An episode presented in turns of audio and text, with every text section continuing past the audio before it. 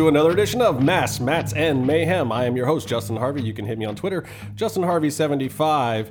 We are recording today in uh, stage L of, I don't know what you want to call it, uh, Fever Studios here in Toluca Lake. It's really sunny, it's hot outside. We live in Southern California. For the rest of you people that are freezing or miserable somewhere else, I am so sorry.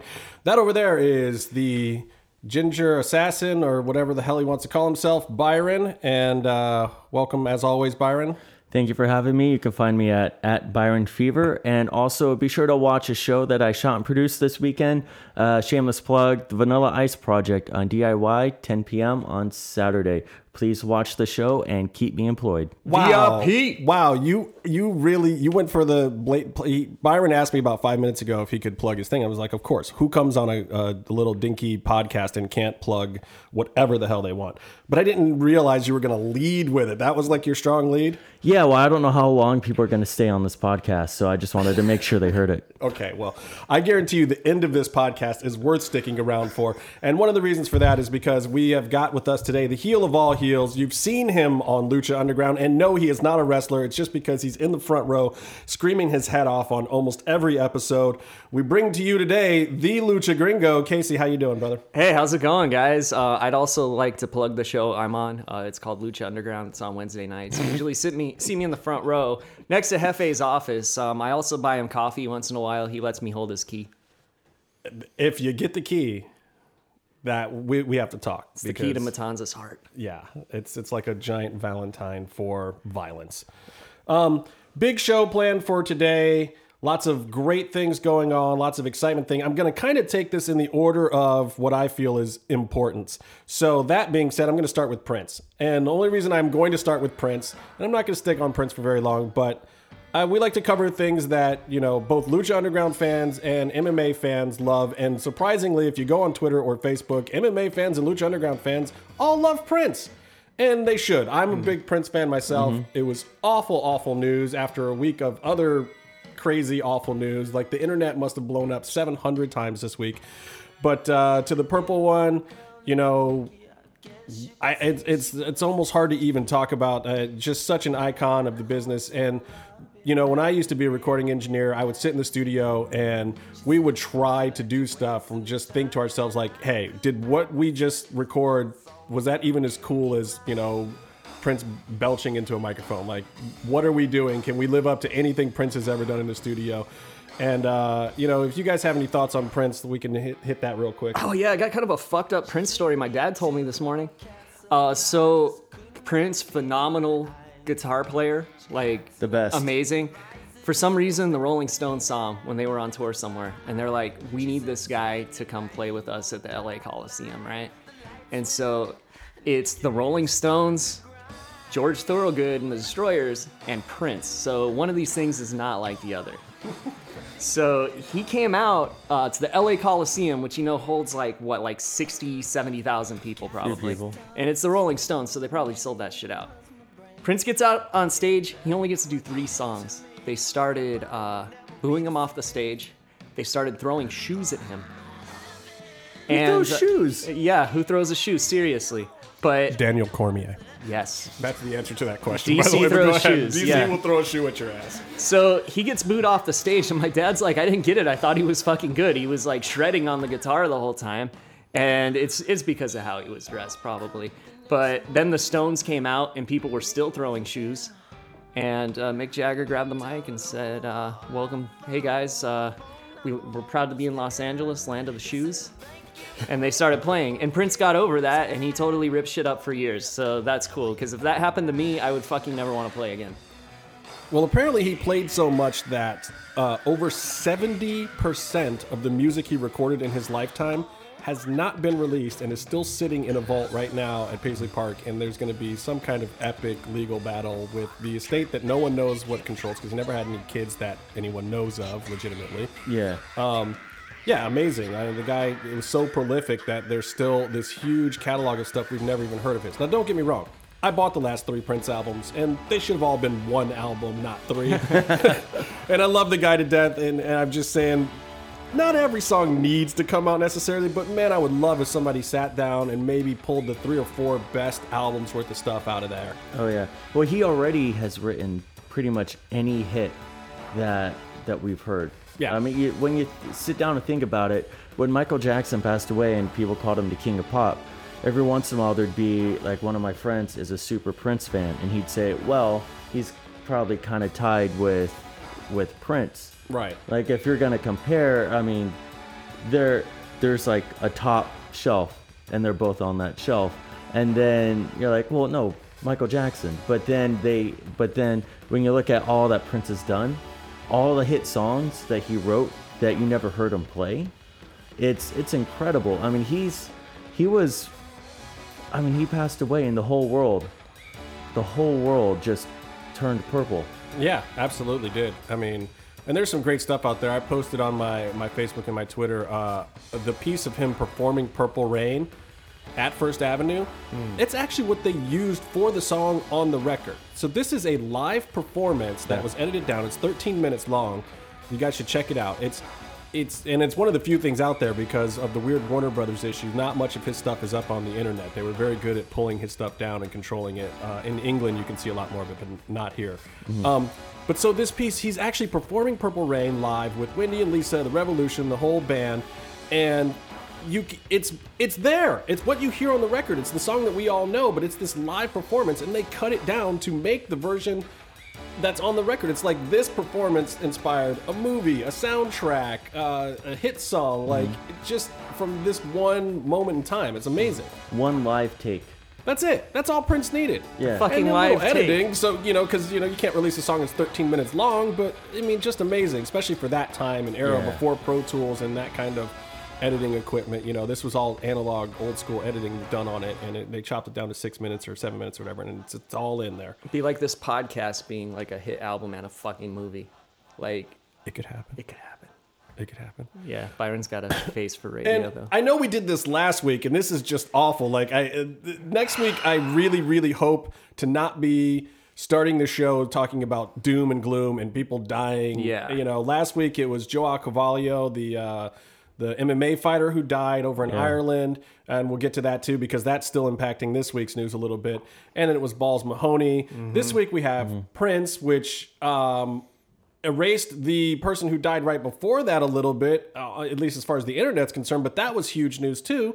Uh, Joanie passed away, Chyna from WWE, and that one actually hit me kind of hard too. Um, I won't say that I was a fan of everything that Chyna did. I don't think that anyone is, but there was a certain run in her WWE days where I really loved what she was doing because you could tell that this was a girl, and this is probably why her her end was so tragic anyway. You could tell that this was a girl who was probably made fun of growing up. She was weird. She was an outsider. She was an outcast. And you could tell there was a stretch in WWE where this strange, oddball, freak show human being found a real place in the world, where they mm-hmm. found a place where they not only could belong and be accepted, but they could also excel. Now, given her issues and her living a life up to that point, probably led to some serious mental things that were going on with her that that always impacted her and affected her negatively.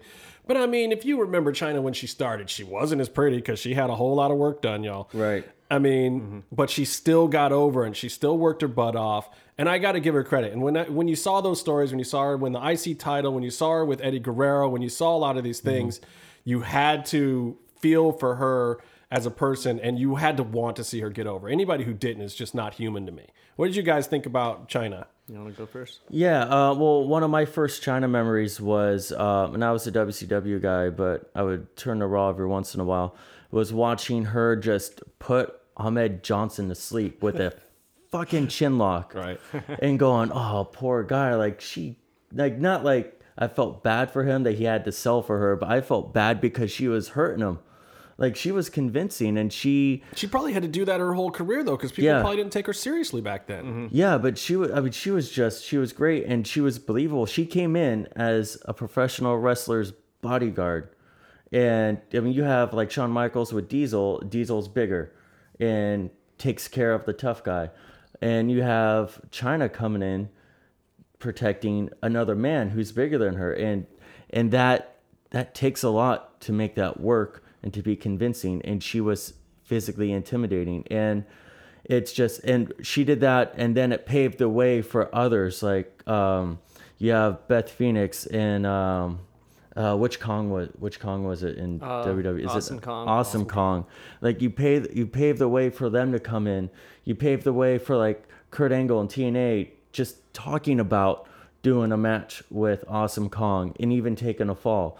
And it's she was she was groundbreaking and she was a pioneer. She definitely came from a troubled uh troubled youth or upbringing and um it's it's sad that it didn't end out uh didn't turn out better for her It is, but it is also nice that she is receiving a certain amount of accolades. And I've heard people go back and forth on whether she should be Hall of Fame, this, that, and the other. She won the freaking IC title. She, Yeah. you know, I'm just gonna throw that out there. And and believe me, in those days, I know they were hot shotting a few things here and there, and they did some some unbelievable stuff that no one really imagined would ever happen, like Jericho being the person to unify the titles and whatnot. But at the same time, I mean, come on, people. This is the WWE that we all bitch and complain about constantly. and they actually put the strap on a woman at that point in time. That was a big deal. Yeah. Well, as yeah. they were doing lingerie matches and all that stuff back Yeah. then. Like the women wrestlers, few of them were good, but most of them were just out there to look at. And if the Birdman Koko B. Ware is in the fucking Hall of Fame, then Chyna deserves to be in the Hall of Fame. Yeah. Dude Well, was a jobber. Come on. Yeah, my, my my take on Chyna in a Hall of Fame is she turned into such a loose cannon at the end of her career, and I think she was probably probably more often than not a genuine sweet person who you know everyone still knew, um, or she was a person everyone knew from back in the day. But when she's doing things like accusing Hunter of uh, beating her or giving her a black eye, which is unsubstantiated rumors at best. Uh, I think how it got settled was it didn't happen and she apologized. But when she's doing that and she's just showing up and taking selfies at WWE headquarters, you can't put her on a live mic. You can't put her in the Right. Hall of Fame until she either until somehow she can prove that she's not a liability moving forward. And Well, and she obviously was. Obviously, she was a liability, and I don't think any fan's gonna deny that at this point in time. But you know, hopefully, and I said this about Balls too. People, some people had great things to say about Balls Mahoney. Some people had terrible things to say about Balls Mahoney. I would just hope that you know these are workers that put in their heart and soul to entertain us, and you know both of them did that, and that hopefully their legacy people will focus more on the good aspects of what their legacy had and and and understand that these are real people who had real issues and and an actually a fairly tough career a career where there's a lot of other people a lot of other people trying to get over maybe even at their expense and it, some people handle it well some people don't you know um You think her ceiling would have been Nicole Bass though? Like really? Yeah. And she really transcended that. I mean, yeah very quickly Yeah. Oh yeah. Oh Byron, the look on byron's face i think were you turned on a little bit when he said nicole bass No, no, no, no, no, no. I just, I just remember Nicole Bass like showing up for a couple weeks on Raw, and then He's got a and then boner. leaving and doing like a. She was suing for some sort of harassment or. Oh no, she sued because they didn't gimmick the fucking guitar that they busted over her head. it was the show that Owen died, and it was the oh, match no. after it. So I think shit just got kind of shifted around because there's a wrestler fucking dying right Yeah, they stabbed someone on Dexter. You know. and let's let's be happen. honest would you really gimmick a guitar that you were gonna smash over that noggin. Nah, nah she can take it. Well, so rest in peace, Joanie. Yeah. Uh, Yeah. You know, hopefully you're up there on the internet listening to this right now. We got love for you, girl. Um, moving on to the other story that absolutely just flat out broke the internet. Conor freaking McGregor with, and and this is an ongoing saga. So. Uh, just to recap where we are, because I don't know when you might listen to this. The story as it stands right now, Conor tweets he's retired. Dana White starts doing some press and whatnot. And, you know, Dana says, Well, I don't know if he's retired or not, but I'm pulling him from UFC 200 because he doesn't want to come and do press. he doesn't want to fly from Iceland. Um, and then that story keeps going for a while, and then Dana's doing doing the rounds on various shows, and uh, I think it was on uh, the Herd with Colin Cowherd or whatever that guy's name is, which I listen to way more than I should. Um, he says that Conor they offered to like fly his whole gym out there or something crazy, and that you know if he does happen to show up by Friday, he could still be part of UFC 200. But you know that's was even at that point in time very unlikely. So then you know oh, and the other main point that Dana says then is that if Conor does officially say he's retired in writing to us, his mm-hmm. employers or you know his promoters, then because of the new rules adopted by USADA for anti-doping, he would have to then redeclare that he was coming back and wait four months for pre-testing before he could even have a fight. Ooh. And this was the major FU card from Dana. Yeah. That was, and, and a lot of fighters right now, you have to understand these rules didn't go into effect until the beginning of this year, and they weren't even really enforced at the first few fights for this year. So this USADA stuff is new with no IVs. You get random um, out of competition drug testing. Um, people are getting popped. Weird things are happening. Cards are changing. And and Lorenzo Fertitta said last year, like, look, guys, it's going to be worse before it gets better with this USADA thing. Yeah. But it's going to help clean up the sport and it's going to shut everyone up. And look, mixed martial arts has always had a lot more eyeballs on it. I mean, this is the sport that McCain was trying to ban 10 years ago. Mm-hmm. You know, it just got legalized in New York State this year. So that's all 50 states. That's all 50 states now, but I mean, UFC, as much as they may have benefited or Pride may have been, even benefited from certain supplements and certain guys being on the juice and whatnot, they're smart enough at this point to realize, hey, we have to clean up this sport. We mm. have more eyeballs on us. People already look at this as a blood sport, so we have to operate on a certain level that is probably a, even more above reproach than what the other leagues are doing. Good mm-hmm. kudos to them. I don't know if they're doing it the right way. That's a story for another time. But mm-hmm. so Dana pulls that card on Conor. sure enough, not too much later, we get this diatribe Facebook message from Conor McGregor that is amazing. Oh, God, this this so guy much. is yeah, like and you know, we're wrestling fans and you know, Mm-hmm. also MMA fans, but at the same time, this is the kind of thing you gotta love. This is a shoot, people. There might be some things left out of it, but this is a freaking shoot right here. He goes off and he starts talking about the stuff that he's done for the company, how he's promoted for them, like, and he did. Let's keep in mind, he took two short notice fights to keep cards alive for the UFC. He walked into some big, big things. He's done world tours for these guys, and he's done them above and beyond what other fighters have had to do in the past because he does them so well. Yeah. And so now what he's saying is, guys, I know, you know, that there's a big thing coming up, but with this one tweet, I've quadrupled the eyeballs that would have ever been on this from the $10 million you're going to spend. He also says, you know, like, give me some of the benefit of the doubt. Great. Here's the problem with what Conor said. I agree with everything Conor said. The problem is they don't have to do any favors. What Conor is mm-hmm. asking for is a favor. He feels like he's done them favors in the past. Yeah. Sadly, however, and this has happened to other fighters in the UFC, they don't have to return the favor because a contract, he says, you know, he's paid to fight. Not entirely true. The mm-hmm. contracts actually state that you have to do a certain amount of promotion. Yeah. Okay. And as wrestling fans, if you're expecting a promoter to do a favor for you because you did one for them, you're a fucking mark. Yeah. And you know, Conor benefited from from being that mark maybe. He mm-hmm. was a little bit of a company guy, but he was also a company guy that asked for more and more. He was wise. He spoke up for himself. And he's speaking up for himself now. And in the long run, I believe this will do some good. But these guys don't have a players union. There's no group to mm. protect him, and he did already sign a bout contract. We mm. haven't read that. None of us know what that says, but I can guarantee you it says a certain amount of promotion and doing advertising is required. I do, however, think that Dana maybe overplayed his hand here a little bit. Yeah. I think that it might not cost them a ton of money. They're thinking UFC 200 so big that they can they can pull this off no matter what. But at the same time, it do, it does aggravate your fans. And the UFC is a company that does pride itself on a certain kind of family thing that they that they want fans and people to appreciate the sport and to be involved. Like Dana will will hit you on Twitter sometimes. I mean, Yeah. he gets a million tweets, And he, will, call you a retard if he, he will. to. He'll Yeah. talk. He'll talk to trolls. He'll talk to fans. You know, he does care about his fighters. They all have his personal phone number. You know, and I've I've seen and met the guy personally several times. Nothing but awesome. You know, and and that doesn't mean that I appreciate everything he does as a businessman, but it's mm. also the same with Lucha Underground. I think it's one of the reasons why I appreciate that product too.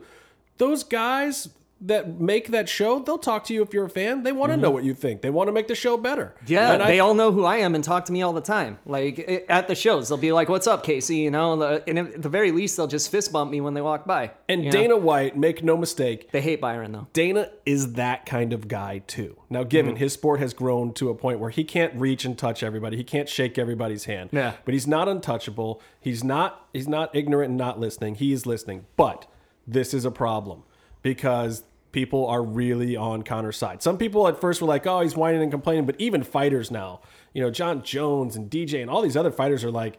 Yeah, right on, man. I'm glad you're saying it because we've all wanted to say it. Jon Jones has had these kind of problems before. Jon Yeah. Jones was the one who was like, dude, I, I, I can't take the short notice fight because that's just not how I work. I train, I study tape, I look at a dude, I try to figure him out and break him down. Jon is walking into uh, a short notice fight himself right now, but he's finally doing it, and it's almost probably because of what Conor McGregor's done. Yeah, mm-hmm. So it's a big, crazy story. The way it stands right now, you know, Conor threw it back at the UFC like, well, ball's in your court. I think they could have said, fine, Conor, come and do New York, because he said he would still do the big promotional thing in New York, but he mm-hmm. didn't want to come out and film the commercial. Okay, not filming the commercial is a little bit of a big deal. That's a problem. Yeah. I understand that. But maybe they can make some concessions. And trust me, me and Byron, we both work on this end of the industry. Mm-hmm. Sometimes a gig gets moved or canceled. If you still want paid, you show up when they reschedule it. just Yeah. show the fucking, just Yeah. shoot the commercial in New York. You can do anything with a commercial though. Like he doesn't have to be there for the 18-hour workday that the crew's going to be there. Just put him in he front can of a show green up, screen. Shows up, does makeup for an hour, sits in a chair, and then he can go and film for another hour, half hour, make some faces, do some stuff while they make him look good, and then he can leave because they have so much else to shoot. Absolutely. You could they, he doesn't have to do he doesn't have to do all like the super fancy stuff they may have planned. There's I mean with, with Send a green screen to Iceland. What, there's no cameras in Iceland? there's always there's always a middle ground or compromises you can make on a shoot in production. I think that I think that Conor McGregor could sit there in Iceland. He could do some Skype stuff, do a couple interviews, throw some salt at Nate Diaz. They've got they mm-hmm. also have these guys just fought like two or three months ago. It's not like there isn't already some existing footage. Yeah. Most of which was Conor's doing anyway, because Nate walked into that fight like, I don't know what's going on. I'm just here. I'll take a fight, whatever. Conor did most of the promo for that fight. Yeah. They don't even need to be in the same place. Let these two guys talk smack on Skype, shoot a couple promos, send them to New York City to do a one Q&A. Connor is a million sound bites a minute. I mean, just that email alone, you could pull 20 different sound bites out of that thing. Well, you just send a guy with a camera and an RE kit to his training place, film him training, grab interviews while he's walking from one place to another, just ask him questions, have him talk. It's going to stand out, it's going to look different, and it's going to grab your attention. I just think there was a lot of other ways instead of this this pissing contest. But yeah. the real reasons behind this. I'm going to put on the, the tinfoil hat a little bit here because I feel like there's more going on here than what the public is now officially bought into. A lot of people were thinking there was more to it to begin with, but I say just for shooting a couple promos, there's no way that Conor says, I'm retiring, and that's the first thing we hear about it. Mm-hmm. Mm-hmm. I don't believe that even Conor McGregor, as much as he has been a team player, as much as he might be really, really focused on this match, and he says that's part of it, that he really just wants to focus, get himself refocused, and not screw up the fight by by worrying about all the promotion of the fight. But, and I believe some of that's true. I think it was still a real shoot. I think there's some gaps on both sides here that we're not being told about. I personally believe that Conor was told that there may be another match that might headline above him at 200. Because I think the thing that speaks to Conor more than the money, more than the winning, is the ego of being the biggest thing in the sport. I think he was able to handle that loss fine because he mm-hmm. still felt like he was the biggest name in the sport. But if they told him, hey, we're really hoping Jon Jones comes out of his fight unscathed and it'll be DC versus Jon Jones headlining the card because Conor Nate's not for a belt. You could still keep it as the headliner if it's for a belt. But all of a sudden, if you put Jon Jones or Robbie Lawler on UFC 200, it probably can't be the headliner anymore, even if he is the biggest draw. It just doesn't make sense. He's already got an interim title fight coming on before him. It was already weird last time that the women's title fight was literally a warm up to him, and a lot of people had serious issue with that. But if Yeah. you do that with Jon Jones or Robbie Lawler, who has been nearly killing himself in his title fights, That's just not going to fly with anyone. Those fights would have to headline over him.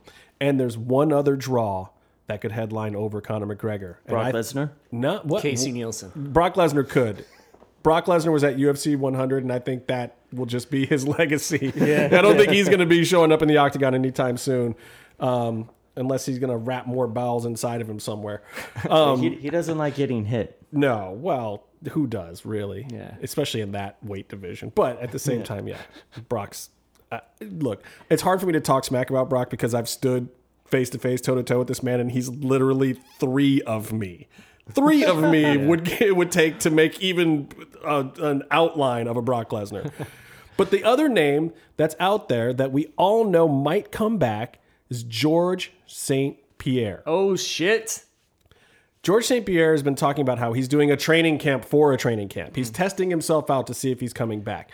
I believe that he has been in serious, serious talks with Dana. And, and George, by the way, has not denied any of this. He was on Ariel Helwani's show earlier this week, and it was like he was there and he was going to say something, and then for some reason he gets on the show and doesn't have anything to say. Hmm. I feel like there was something more at play and that no one's looking at. And I think that Conor McGregor might have gotten the phone call that, hey, not only are you not fighting GSP because you begged us for this Nate fight, and don't forget, everyone, he asked for this Nate fight at UFC 200 to be the headliner.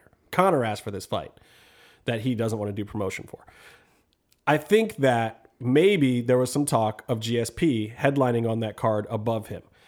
And don't be surprised. I said this on Twitter. As soon as all of this went down, don't be surprised when the GSP factor in this whole scenario starts to come out. Well, Khabib Nurmagomedov did an interview over in Dagestan or wherever he just flew back to after his fight, and apparently he was asked, now that all this has happened, to possibly face Nate Diaz or George St. Pierre. Holy shit.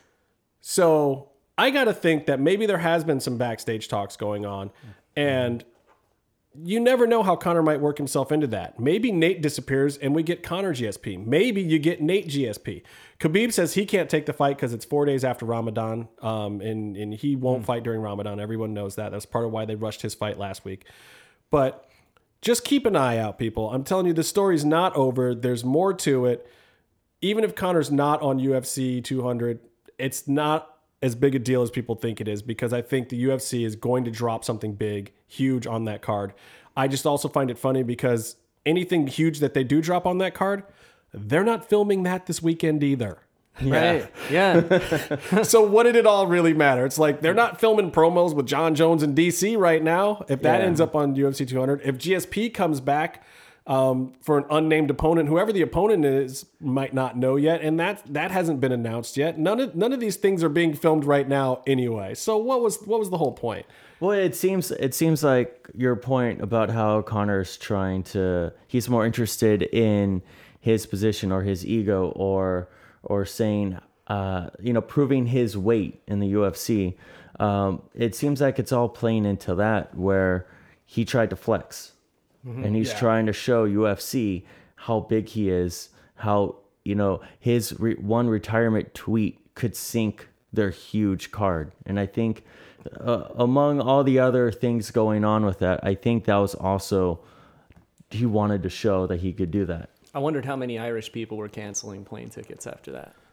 Well, and and hopefully they hadn't booked too far out because let's, let's this this is in early July. I mean, this Yeah. thing is not close, and that was part of Conor's whole thing of like, do we have to do it this week? Like my training's going good. He's helping his partner Gunnar Nelson. They're in I, uh, Iceland, and even though the UFC offered like, dude, we'll we'll piece by piece fly your whole gym to Vegas and set it up exactly the way it is in Iceland.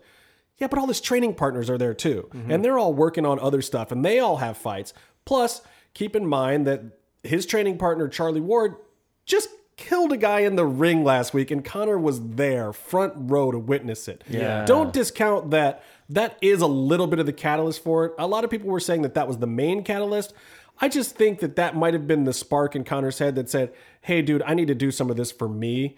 Like, I need to make sure I'm protecting my interest in this whole thing. Maybe I shouldn't be such a team player with UFC. Maybe it is better.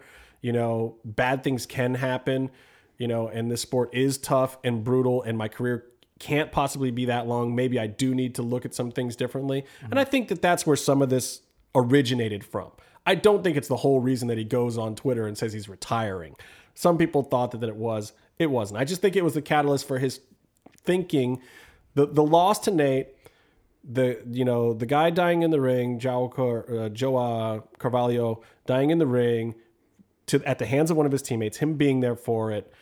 Uh, and then on top of it, the fact that he wasn't in Ireland or even uh, Portugal, he was in Iceland, which is a little harder to get out of. It's a little more remote and what they're doing up there. You know, that just all kind of made him go, hey guys, can I have a pass? And I think he really didn't like what he heard. And then I think there might have been some other stuff in the works too, like, hey, we want you to come promote this thing. Oh, and by the way, you know, somebody else might be headlining over you. I think those things really just sent Conor into a spiral. And I, I do think the initial retirement tweet was a bit much, but the four month USADA thing cured that. So Conor's not retired. He's not on UFC 200 right now. Um, there's some talks of what matches might be in there. I think you will not hear until Monday or Tuesday of next week. Maybe not even announced until UFC tonight on Wednesday of next week. Uh, a show which I typically don't watch very much anymore because I'm watching Lucha Underground. And they took Ariel Helwani off of it, which I find, by the way, I will publicly say this. I think that is the stupidest thing that Fox Sports has ever done. Yeah, fuck those guys. I know that. that they thought that you know Ariel was cross-stepping his bounds between his podcast and his Fox coverage, but I think they shot themselves in the foot with that. I don't think the average fan noticed or cared, uh, and it was totally fine. So Ariel, my brother, still listen to your show, still love everything that you're doing. Really wish that uh, Fox had made a different decision, missed those insider moments because that to me was one of the most fun parts of UFC tonight. He But- would say the coolest shit. Yeah. totally. He got the Undertaker challenging Brock Lesnar at ringside too. I'll never forget that about him. That was awesome. Because he's also a wrestling fan. I mean, Ariel Ariel's a, a good dude. I mean, he was he was like us. He's around the same age bracket, and he was into pro wrestling when UFC started coming out, and then he kind of switched more to UFC, which a lot of people did. But that's part of why we do this podcast because this podcast is for people that love Lucha Underground and wrestling. And also, I'd like to talk MMA, and because most of us, other than Byron, love MMA too. No, I've, I've seen a few of the matches. A couple, a couple, three. No, he Brian's good people though. We'll take him to a UFC, and it'll blow his mind when he gets blood splattered all over. I his saw face. Kimbo Slice versus Dada. Oh my Oh, god. God. No, I, I don't like to watch snuff films. Yeah, that was that was horrible, horrible, horrible. So um, that's all I got to say about Conor for now. Shoot me your questions. I've been getting a ton of questions. Uh, you know, to answer the poll that I had up on Twitter, yes, Conor is going to stay in the UFC. We just don't know what the makeup is. Stay tuned for an announcement next week after they find out how healthy Jon Jones is, if he gets a medical suspension or not, because I feel that Jon Jones versus DC is the simplest solution. Shuts Conor up. They move Conor Nate to 201, 202, somewhere else. They got plenty of pay per views they need people on. Sucks to not have Conor on the biggest event of the year. Um, but then there's also the Madison Square Garden event, which could be a problem too, because I think maybe they wanted Jones DC for that. We'll see. But wait for the announcement. GSP is also in the mix, I think, people. Which one is CM Punk gonna fight on? That's a good question. I mean, he's coming over a surgery now. Uh, Mickey Gall is scheduled to be his opponent, who's actually, I think, a little tougher than they He's had hoped. he's gonna fuck Punk up. Is what's gonna happen. I, I don't know, man. I, I hear mixed reports about Punk. There's some people that say they've seen him in the gym and he's garbage, and there's other people that have said that that he's right on track to to be with those you know professional fighters that have had two or three fights, you know, and because of his surgeries and and whatnot, that it's taken him a little longer to get in there. But the, I think the problem is the longer it takes Punk to get in there, Gall is in, in is getting better every time too. I mean, they mm-hmm. you know Dana found him on his little show, and he was one and zero or second professional fight or Yeah. whatever it was. But then they brought him up to the UFC, and you know he put the whoop on the Truth, who's a great kickboxer. I mean, a lot of people thought that that Mike the Truth Jackson was nobody, but at the same time, this guy's a, a credible kickboxer and a journalist. But hey, I'm a journalist, and I feel like there's a couple guys I could beat up. So I'm an investigative reporter, and I feel the same way. you know. But anyway, so um, without further ado, let us get to the thing that we all love. And thank you guys for hanging in there with the MMA talk and the Joanie talk and whatnot, because really the main focus of this podcast every week is one show, one brilliant hour of television known as not Renegade, not Renegade, Lucha Underground. Yeah.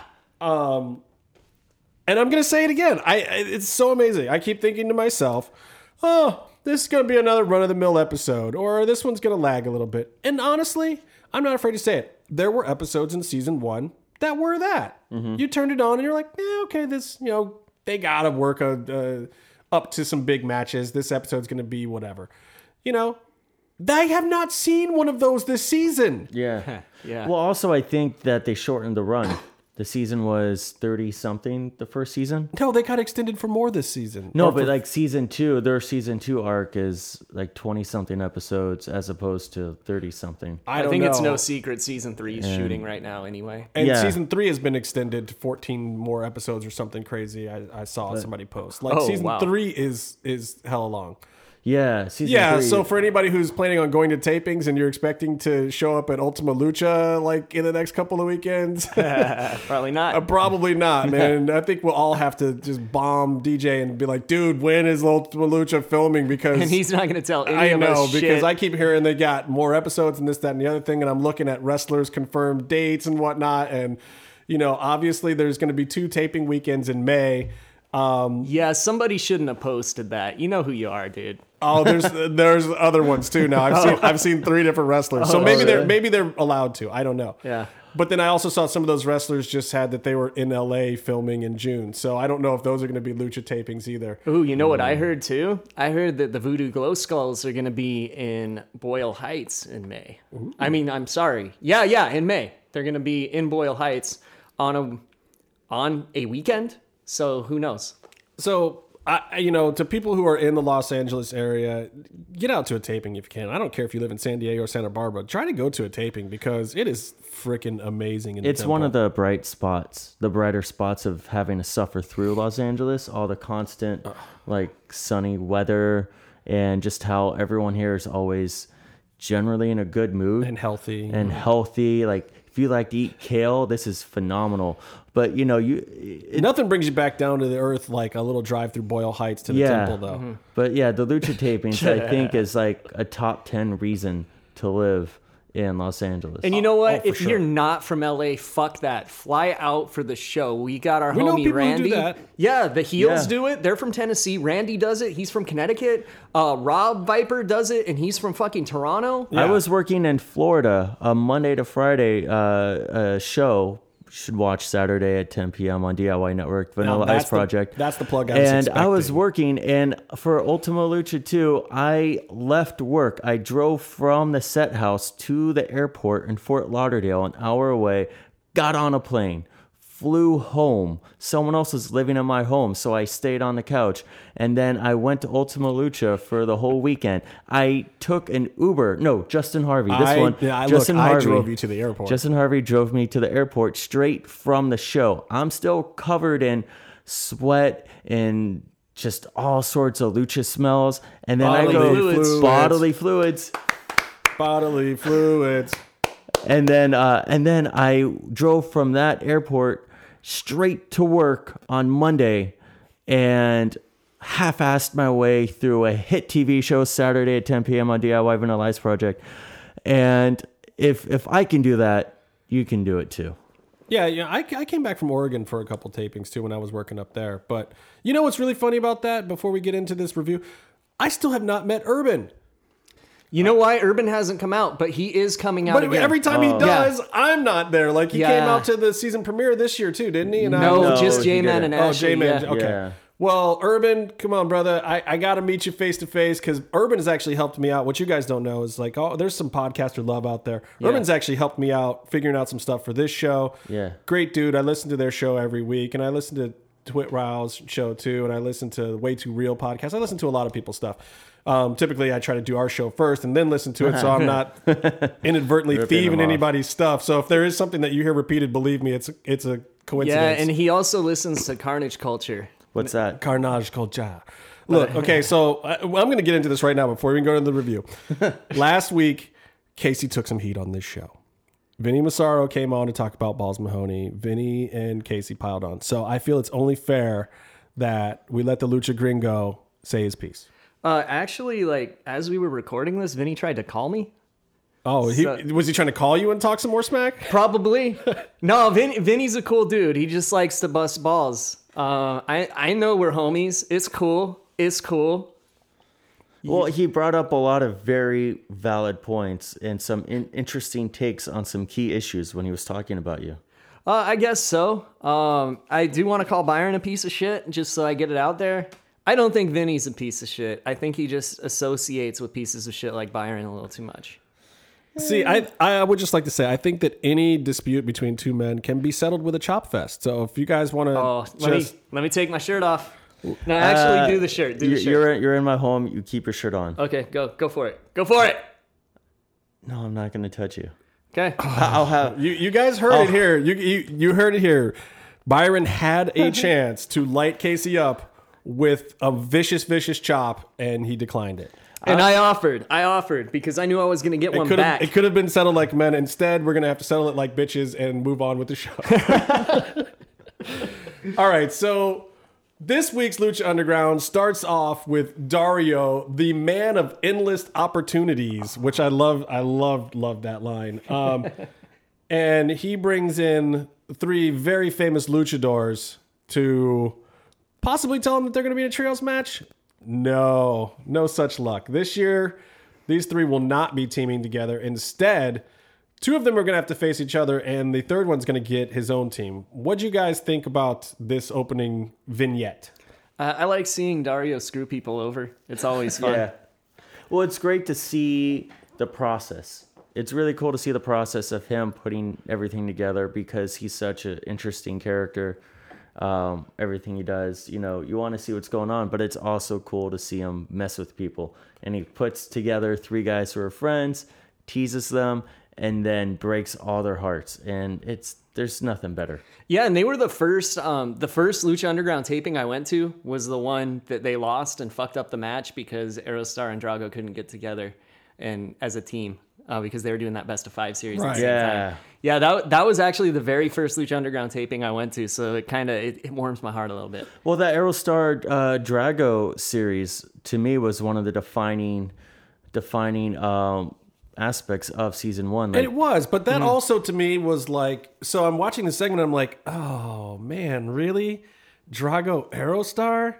We have seen that. Not only have we seen that in a company that's fairly young, we've seen that five times. Yeah. And so I'm thinking, God, do I even really want to see this match? And then it was fucking awesome, It right? was Yeah. amazing. It was absolutely amazing. Some stuff actually surprised me about that. I'll get to that when we get to that segment. Yeah. But And so, but then the other piece of news that that Dario throws out there is Fenix has to tag with the Darewolf and the nicest guy in the business, the best face around, Jack Evans. oh, I like that guy. Oh, I fucking love Jack God Evans. damn We it, give him so Jack. much shit for uh, uh, just everything at ringside, but that guy is my hero. He is fucking hilarious. And and I have to say this, I actually, you know, popped for a match announcement. Who I, I don't think I've ever popped for a Dario segment. Like I almost jumped out of my chair, like, oh yes, Fenix has to tag with Jack. That's amazing.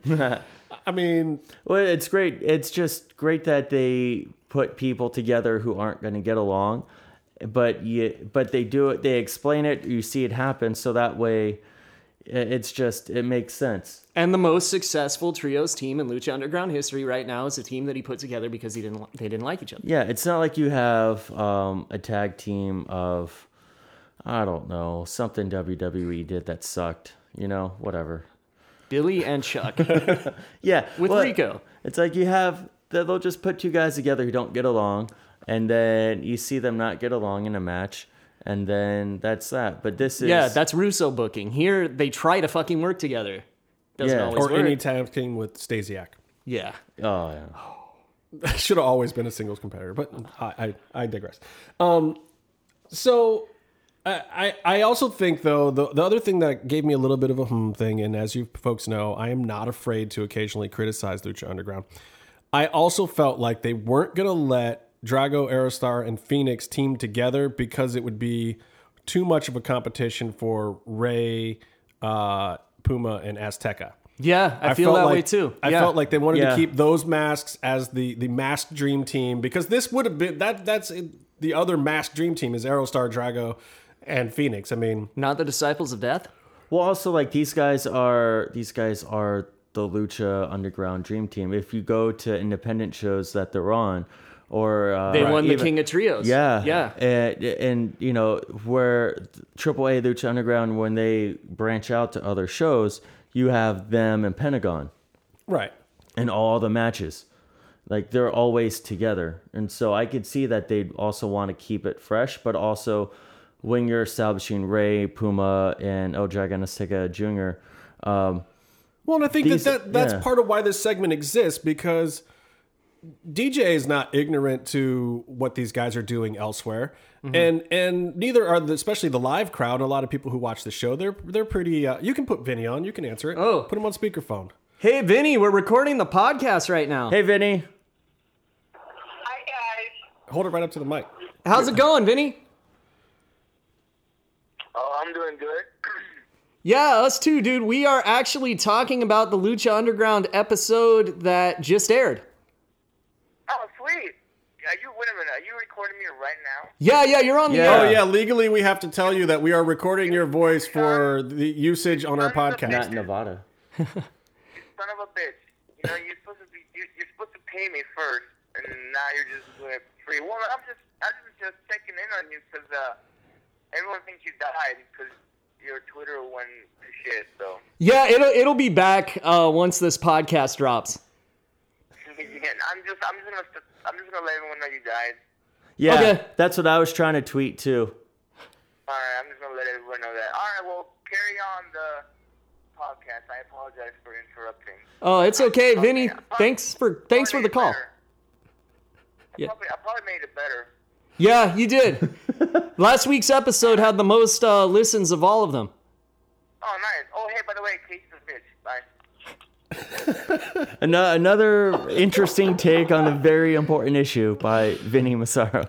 Yes, people. Uh, just so you know, Lucha Gringo's not dead. If you're on Twitter as we're recording this, and by the time this is up, it, he'll be back on Twitter. He had some technical difficulties, people. So no, Casey's not dead. I was getting tweets about that this morning too. I'm like, I'm on the way to the studio to see him right now. People, he's fine. It's it's good.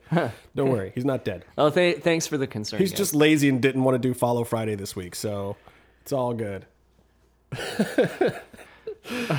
Byron, it's show see right. The This great is the best thing. The is, great thing is, yeah, Casey's not on Twitter right now, so what he doesn't understand is that we're all tweeting about how it doesn't matter that he's not on Twitter and that, you know, behind his back, like me and Byron are sitting here sending tweets and he has no clue what's going on. So Hey, it, it's cool. It's cool. I I I needed to concentrate on carrying the whole weight of the podcast on my back. that's so. true. That's all that's not it's going to be interesting how Justin edits Casey out of this whole podcast. I hope he edits all your fucking plugs out. Actually, I might ask for money. what plugs? Or leave them in. You mean my show? That's, Today's podcast is sponsored by butt plugs, which Byron is wearing right now. Shout out to Robin West Kane, uh, stars of the hit show Vanilla Ice Project DIY, 10 p.m. Saturday. Watch it, please. Who the fuck's Rob? Rob? Rob is Vanilla Ice. Okay, I, the listeners need to know. Oh, that's true. They might not. That was that wasn't a plug. That was a shout out to two That's of my sh- friends. Shout out. And uh, Wes Kane wants to beat me up though. It's true. we should have Wes on this show from that last spot, and we'll get to that. I'll Yeah. talk about what what Wes could really help us out with with this show, because man, brother, we need your help. Um, the temple has very shady construction. fallen. It's termites, man. I'm Oh. telling you. So quickly, uh, the match between Drago and Aerostar. What are your guys' opinions? Did this live up to the other five matches we've seen? Was it worth it? I think I know we we all said, "Wow, it was pretty amazing." I think.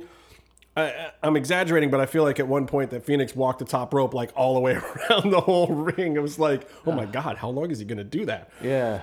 Um, I was surprised about a couple things because there was a pretty serious like fuck up slash injury that happened, and I thought they would edit it out, uh, where where Yeah. Aerostar kind of kind of hurt himself a little bit. Yeah, but it's it's with lucha though. That It adds to the you're- match, You're, yeah. you're gonna see that they're doing all these crazy stunts, and you're just it's gonna be a part of lucha. It's not like the standard wrestling where um, a guy goes for a suplex and the other guy doesn't jump at the right time, or Yeah, someone he was does trying s- to do some crazy quadruple springboard shit where he bounced Yeah. from one rope to the other to the other to the other, and then jumped to the outside, and he got caught. And with his style, that shit happens, man. Yeah, and it makes sense. Yeah. It, it looks impossible to do. Because it is. Yeah. he has done it though. Like he has legit done that move. It's just that you know sometimes rings are different. Yeah.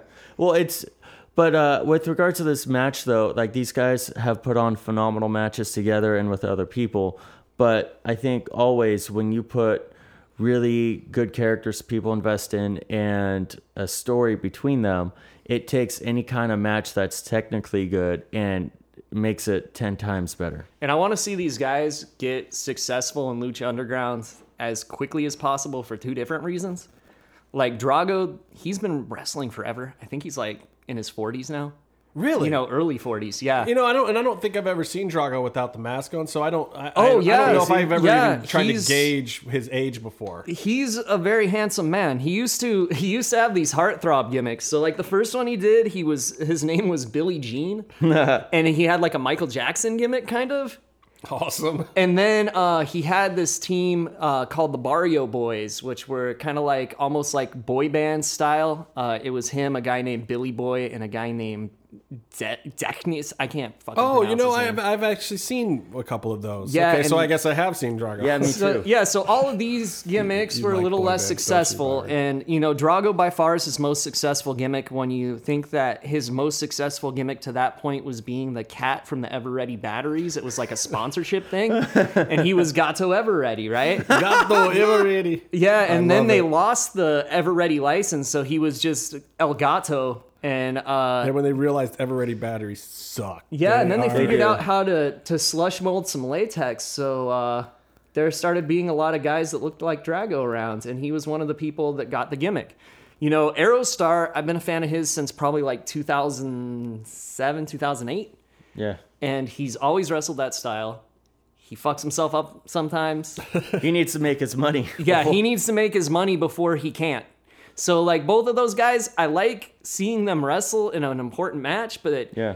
it would be cooler to see them like actually get some gold. I mean, they got the Aztec gold as far as medallion goes, Yeah. now, but you know, Well, uh, if you remember uh, back to Austin Warfare, Yeah. that special event they did. Ooh. You you saw uh, if you're following on Twitter, if you weren't lucky enough to be in Austin for that, um, you saw on Twitter like, oh, Aerostar got hurt, and then you look at the the Instagram or the Vines or whatever, all these videos that were coming out, and you couldn't tell which one it was because he took one spot where Pentagon just pushed him off a turnbuckle and he fell through a table, sort of, outside Yeah. the ring, and he broke the fall with his hand, which is fucked up. yeah, and then the other thing was he did a huge dive from on top of the building, which he does all the time, mm-hmm. onto everyone. Except he kind of just brushed off like the side, like one, like a couple guys. Instead of them catching him, he just kind of like hit them and then thudded straight onto the floor. You should have seen the shit me and Justin have seen. And oh, it we can't talk about We it. We can't though. talk about it, and but uh, no, spoilers. And uh, like you see, that's just on one show, and he's doing like he probably hurt himself on the first one, and then he did the second one. Like it doesn't. I feel bad for you, Justin, eating a second hash brown. Like, I really don't want Casey to have to carry you out of here to the emergency room. Oh, it's okay. We get the nice chewing so it sounds into the mic, and you know everyone loves those. Um, so Professional radio. Aerostar Aerostar took the match, doing Yeah. his uh, his Santino Marella saluting headbutt, but one that actually hits. The the salute is so awesome the way Yeah. he does it too. I mean, it's like he's in slow motion. It's fucking there. locked in, like he is really saluting, but he can control time, so of course it's gonna be like it's in slow motion. And that's Yeah. and that's uh, so my whole thinking with Aerostar and his gimmick when I saw the time travel thing is like I really want to see more about the Aztec tribes. Like I think Mm-hmm. you could set up this just a huge feud for a few episodes where everyone has to break up and pick a tribe and be put on a team or a side and you have the real tribal warfare. You pick seven tribes and Dario kind of puts it together. And Mm. you can get some if fucking people- war games or something. yeah, and if on, people yeah. really represent a certain tribe, or and then Oh. Marty's team could be the eighth mysterious moth trust fund moth tribe, Oh yeah, well, one of the medallions. unless you believe that that's really a tribe. It is ancient because Aztec if you look at the the medallions, it's one of the medallions is a butterfly or a moth. we need replica belts, and we need them to be cheap. um, no, but the belts in Lucha are just incredible. The um, Shout out to Top Rope Belts and uh, Justice Jr. yeah, their uh, Gift of the Gods belt is incredible. Just the detail and all, except for the and it's actually m- m- magnetic medallions that fit in there, right? Yeah. Because I've seen them fall off every They now and then, and somebody the will, time. will run Oh, and dude, I came one, so but- I could have grabbed one once. oh, you would have been in the match. I would have been in the match. That means you have a chance at winning the title. A chance at a chance at winning the title. Yeah, a chance at a chance. at chance. So anyway, uh, basically these guys have wrestled a bunch of times. This one was another classic. Um, sad to see that Drago did not earn a medallion, but you never know with Dario. There's not that many people in Lucha Underground. Maybe uh, Drago gets another shot at it because Yeah. I, I would like to see him continue to get over. I liked his return of Drago gimmick uh, in season one. And that was some of the first tapings I was actually able to make it to, also. So I got special love in my heart still for Drago. I thought that that was a cool storyline. Talk about special love. I was his lumberjack, man. Of course, I'm always going to be down with Drago. Yeah, someone's a little biased here. Someone helped Drago cheat against uh, Hernandez. I hit the motherfucker so hard he left the company, son. Boom. No, he left because Hot Tub Guy kept whipping him in a dick. Yeah, that that would give That to wasn't, yeah, that, well, I mean, but did he actually feel that? Baby nuts. Baby nuts. Yeah, your favorite, Casey. Love it. Um, he's gone now. Drago's still here, so you get to cheer for your boy. And sadly, he did not go over, and Aerostar went over this time. I want one of those tongues, dude. So I can just be like "Ah," every time he comes to the ring. Yeah, yeah. That's I don't Not know if I would want to. I don't know if I want to put that stuff in my mouth. I don't know what that weird black bile crap is. Bodily fluids warning. Yeah, really. I mean, maybe it is. It's like a collection of stuff off the floor of the temple after everyone leaves, and then Trigo just slops it in his mouth, gets it all nice and wet, and spits it out like his tongue next week. It's week. pretty fucking nasty in the temple sometimes. Yeah, that's it's pretty. grimy. Sometimes. Well, yeah. All the time. Um. So my favorite segment was the next segment, and I think you guys might know why. It's uh, Johnny Mundo and Taya. Look, I. I have I have a soft spot for the, the baseball cap thing on a girl if they if they do it right. So I tweeted that that Taya looked hot in the baseball cap, and she happened to reply to the tweet. She replied. She did. She She, she replied to him. She replied. You didn't She see said, that, did you? She then said, "Dude, did you're she creepy." I look the the contents of said aforementioned tweet are not necessarily privy to the likes of those who don't live tweet the So East Coast it- version of the show. So I I was I was busy. If look, guys, if you guys want to see what Ty is saying to me during a Lucha Underground episode, then you got a live tweet with us during the show. Oh my god, you're so creepy. Stop. It's not what she said. Did she really? She probably said that. That was an actual recording. Anyway, I thought she looked hot with the back with the backwards hat thing. Uh, I also noticed one thing in this segment though that the sink. Yes, I'm calling you out a little bit. The sync Yeah. was a little off on the reverse shot uh, behind Taya's head. So our, but I like this. This to me is actually a good thing because I don't think it was necessarily sync that was off. I think they might have done some actual ADR. Maybe they had a mic issue or something. I don't know if it's ADR, but I think they might have been using coverage that they weren't using the audio from. Like all of her over the shoulders. Right. Because that's where it was. Yeah, I noticed that too, and that bugged the hell out of me. Cause I've I've done projects of mine where s- I, am I'm editing in like the thirteenth hour, and I'm losing my mind, and I think is everything off by a frame? Then I go through and I just bump everything by a frame and watch it. That guy, you know, and as a sound guy, like sometimes you get too inside your head with that stuff, and you obsess over it. Right. And it Yeah. bugs the hell out of me when I'm at someone's house and they have like a stereo system set up and the audio is off by like a few frames. And if you want to see Oh, an yeah, example it's of this, um, watch a movie called The Bates Haunting, um, because Byron fucked everything up. No, the audio I thought the sync. sync was pretty good on This- Bates Haunting. Yeah, Surprised. mean, I, was come expecting it to actually not be good, and then I watched it and I was like, "Oh yeah, Byron, did actually a pretty good Little, job." A little rough in the beginning. I'm just saying. the sink. Yeah. In case you guys don't know, the the things that Byron is plugging is his new show. When we, when can we see that? Saturday at 10 never p.m. mind. Eastern on He also has a movie Project. that he directed. Um, You that don't you see guys the should, air quotes that that you he's guys should check out. I watched it. Um, I think I saw it first on Amazon. Yeah, it was Like on it was Prime. on the Amazon Prime deck for a couple Still weeks, there. and then they made me pay for it the next time I tried to watch it, so Oh, I didn't watch it. The Oh, second. that's not good. Oh, I mean, it is good because it blocks people from seeing your movie. it's probably for their own good. What's it called? The Bates Haunting. The Bates Haunting is the new name of it. That wasn't the original. The, the original title was called uh, "Welcome to the Bates Motel." 'cause Then But the that show was film- out, yeah. too similar filmed at a horror uh, uh, haunted hayride called the Bates Motel and Haunted Hayride in Pennsylvania. Um, in No connection to the. no connection to the movie or anything. Psycho- Uh, just their family name is Bates, and they've been doing it for a long time, and Oh, gotcha. they've been doing it for like over 25 years, and it's one of the best haunted attractions I've ever All right. been to or seen. That's this is twice you've gotten a plug on this Yeah. show. So, I'm, I'm but keeping basically, when the TV this. show came out, we're like, we gotta maybe um, change the name a little bit.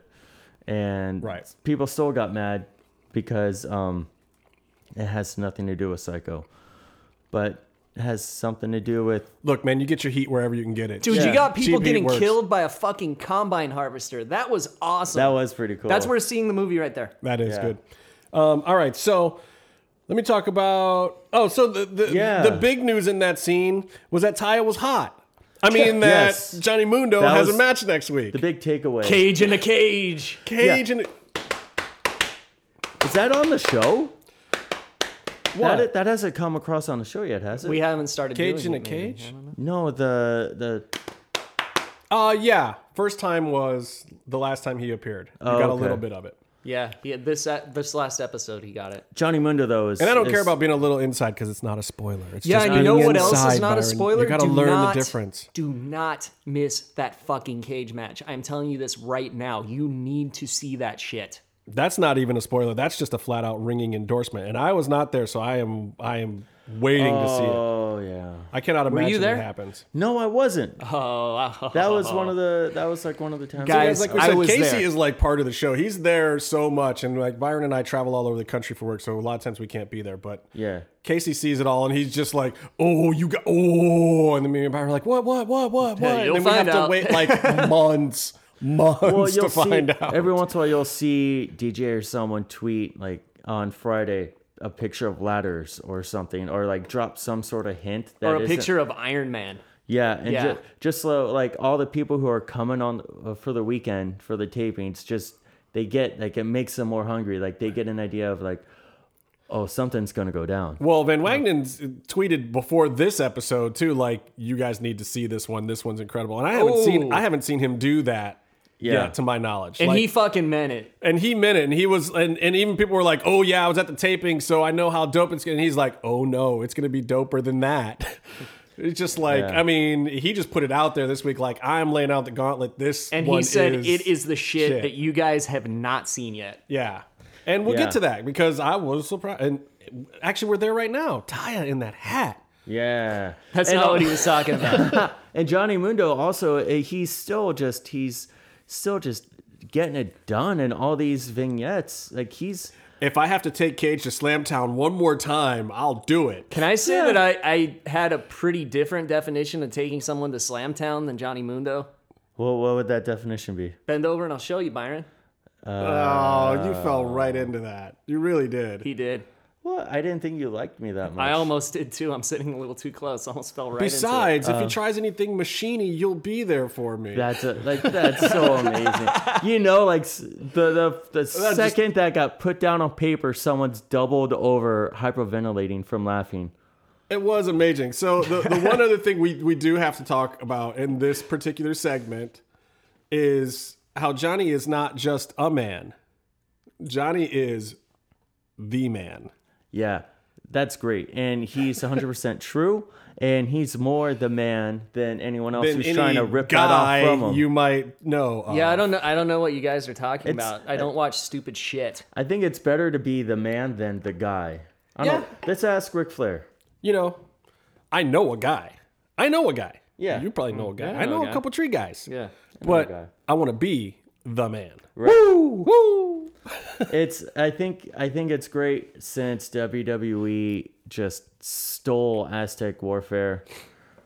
Like they, they just completely just bit the whole thing. Yeah, and uh, and and Striker throwing out Eater of Worlds a couple times too. I thought was hilarious. Oh, it's it's Matanza. Matanza is the eater of Worlds. He's the real Eater of Worlds. And how you gonna? You, I'm not arguing anything related to Matanza. No.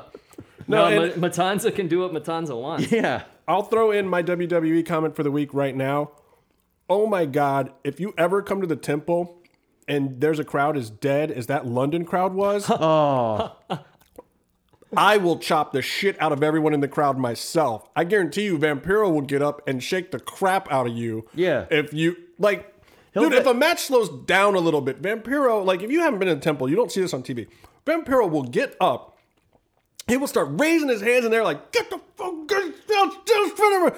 He sounds like the dad on Christmas Story. He gets so angry if the crowd gets dead, especially Yeah. if the workers are in there putting in work. Like, you do not come in the temple and disrespect work Like that London, that London crowd was asleep, and You know they knew the what? chants, they knew the gimmicks, they knew where And to it was pop. a good They show. usually It was a a great decent crowd. show, too. Yeah. you see like all the stuff that you complain about or we complain about you had you had these dream matchups you have kevin owens and and you know jericho working with all these new guys you know, yeah, but who was the who was the biggest but- star on the whole night?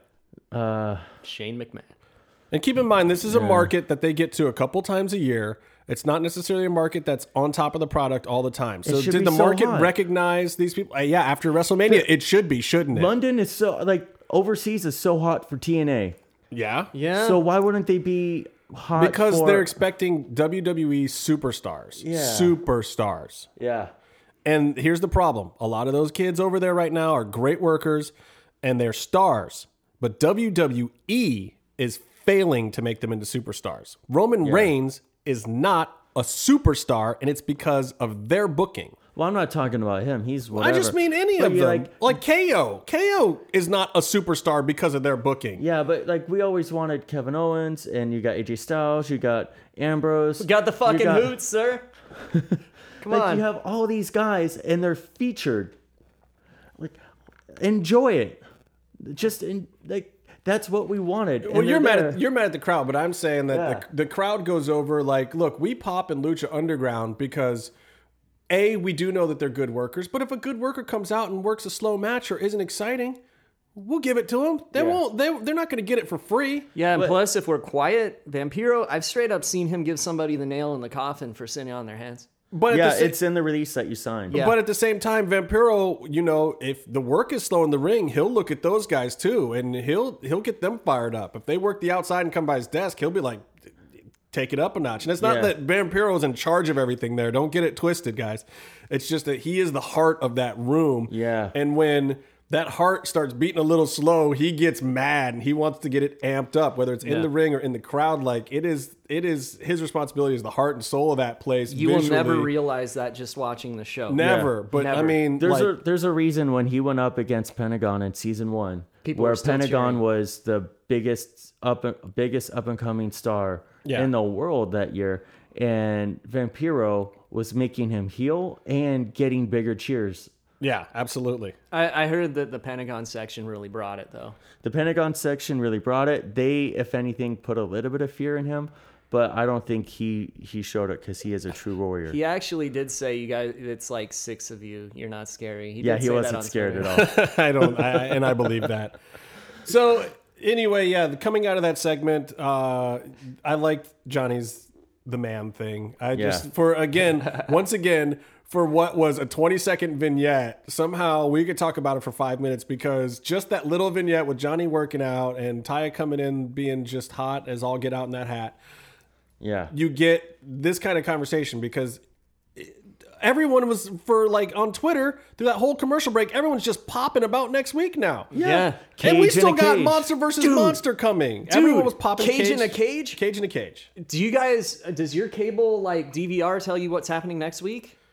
Uh, sometimes, yeah, It- but I it- usually watch yeah. on Sling first, so I'm not even paying attention to what Yeah, the it said says. Cage in a cage plus Pentagon deals with his injuries. Oh, Yeah.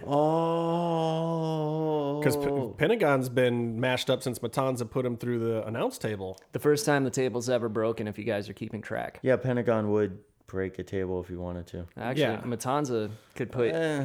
Mascarita through a table if he wanted, Well, probably. so we haven't even gotten to the second match. We got to talk about this one: Fenix, Jack, Darewolf Jack. versus Trece, Sinestro del Muerte, mm-hmm. and Black Barrio Negro. Black What's it? neighborhood. The Black Neighborhood. He's like, guys, what's scary? Oh, black neighborhoods are kind of scary. That makes you a total Rudo.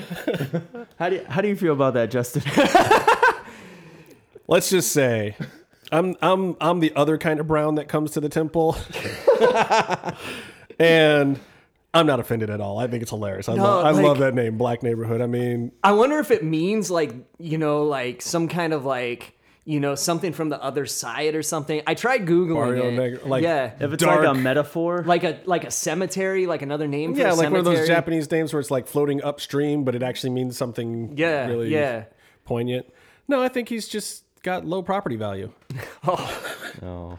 I'm you don't take your you don't. Well, you he gets don't let your- gentrified a little bit later. Let's put it that way. Jesus. Spoilers. Oh, sorry. Spoilers. We're not there in the. Well, pod- we, we we're not are there. I mean, look, everyone's yet. probably seen the show already, but at the same time, the match. I, I, there's not a ton I want to say about the match. It was great work. It was another classic trios match. I think all of these trios tournament matches have raised the bar. Yeah. Um, I mean, honestly, I think the three trios matches we've seen this year so far have all been better even than the latter trios title match last year where Ivelisse was on the broken leg. Yeah, well, those, those are all gimmick matches. Those are all gimmick matches with with the broken leg, and they did a great job. And the story behind the, those matches, Yeah, story drove those were, completely. yeah, mm-hmm. those are ing- those but are the better. work yeah. in every single one of these so Yeah. far in this season has been astronomical For Like, teams that never team with each other. Yeah, I don't know if they Yeah. were if they were all working all week long to perfect this stuff because these are people who go out on the indies and they wrestle other people all the time. They're not necessarily wrestling with each other Mm-hmm. all that much. They come together in the temple for a couple tapings uh, a month on the weekends. But these guys look like they were touring this stuff around house shows for two or three weeks solid. I mean, these Mm-hmm. the, these sequences were dialed this week. Jack Evans is just that good. Jack Evans can. You can put him in a cardboard box and he'd make it worth watching. It was. I'm stretching. I gotta warm up. I don't want to hurt myself, guys. And I- he's so freaking loud. There's no microphone anywhere he near is louder Jack. than me, which is saying something because not a lot of people in the temple. I've are heard. I've heard deafening chants in the temple, and Jack still gets up over them. Yeah. How Hmm. loud is this guy? I mean, he's not that big. He's like what five ten, He's got big lungs. apparently. He projects from the diaphragm. He does have big lungs. Um, but he did get jacked right in his Evans this week. Oh, he sure did. so maybe his maybe his frequency or pitch is going to be just a little higher next week. He'll be he'll be a soprano. But PJ saved them a little bit. Yeah, Uh-uh. I love that. I love the springboard spot when he when he uh, jumped up and then and then landed on the apron and had PJ come in and kick the guy. Dude, my favorite was the hook kick with the crane pose. Oh, Yeah, That was that- pretty good. I love my also how he's throwing that better version of the Thunder or Trouble in Par- Trouble in Paradise. Like, Yeah, he did it first anyway. oh, he did. Yeah, he did it like a decade ago. But Kofi doesn't even throw it anymore because I think Right. he actually hurts people. We're getting a little stiff there, Kofi. Yeah. Um, It was a great match, and honestly, I I have to say I'm thoroughly surprised by how entertaining the work with Fenix, PJ, and Jack was together. Like Yeah. I just did not imagine that it was going to really have that kind of flow, but like story wise in the ring, great storytelling, uh, and the disciples were great too. I mean, you can't have you know one team look that good without the other team knowing how to take the bumps and, and what to do. Yeah, because I see a lot of hate for the disciples online, and I just want to say, fuck you guys. That's not cool. yeah, they're awesome, dude. Yeah. You know, I'm really, really starting to like the disciples as a team. Oh, Oh wow. wait. fuck. Wait, because the disciples did not go over, and Katrina wasn't very happy about it. Um, oh yeah, yeah. yeah. if looks if looks could kill, Yeah. Well, it's a results based industry. And so, well, They so failed too many times. and and for people who get your disciples mixed up, um, let's just say that it'll be a whole lot easier now because Sinestro is the only one you have to worry about. yeah. Exactly. Katrina comes in the locker room, gives that look, and holy Mortal Kombat, freaking Sinestro is just like, um, she looks pretty pissed, y'all, and I kind of want to be here, so uh, if you don't mind, I'm just going to borrow your heart. yeah, they're black slimy hearts. Yeah. Sinestro Yes. just reaches, like, I, I tweeted this out, like, if your favorite wrestling show this week didn't have a double heart rip homicide in it, you're watching the wrong show. Because Exactly. mine did.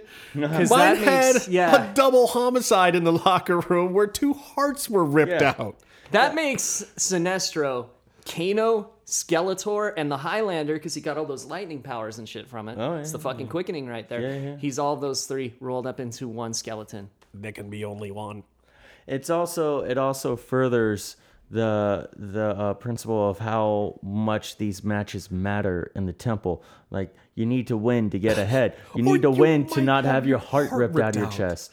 Hey, Dario killed a guy for losing the trios titles too. Yeah. Well, Matanza did. That trios tournament, it, they don't mess around.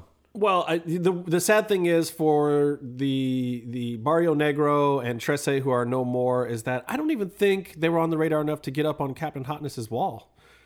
I don't even Oh, think yeah. anyone's going to be looking for these poor guys. Well, they had those those black hearts. They're already deceased as far as uh, Well, the that's police true. know. and and they're probably something that Katrina just resurrected from the grave somewhere anyway.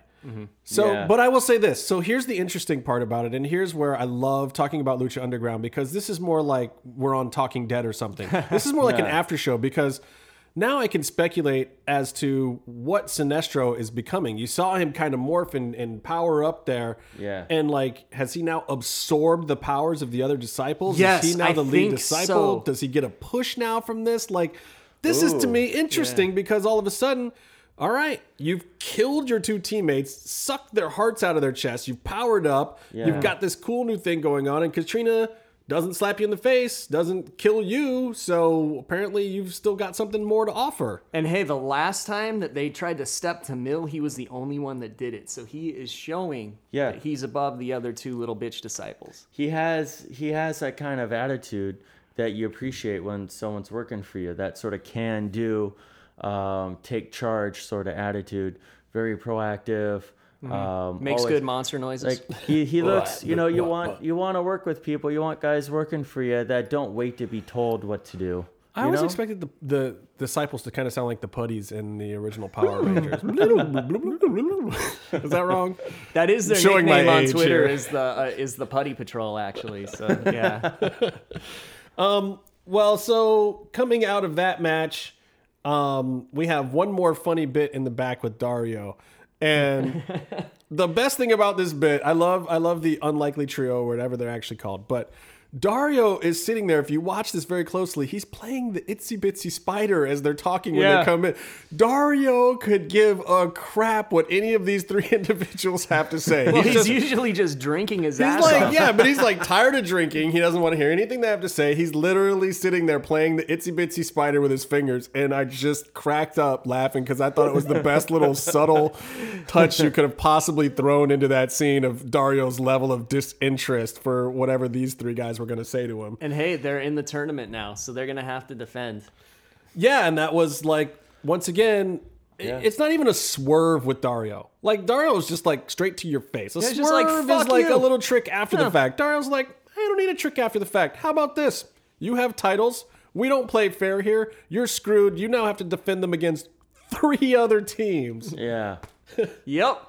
It's it's great it's really great but And then ultimately he dick thrusts at him. he, he's a man of uh, violence yes. and competition And, uh, class and grandeur, which the the heels call him a man of class and grandeur. He is, yeah, but I don't want to steal their gimmick. True heel. I guess. I mean, you can you can steal the heels gimmick if you I, want. I Shout out to the heels. Yeah, I, I properly attributed my quote. And uh, well, I'm just saying that Dario is consistent.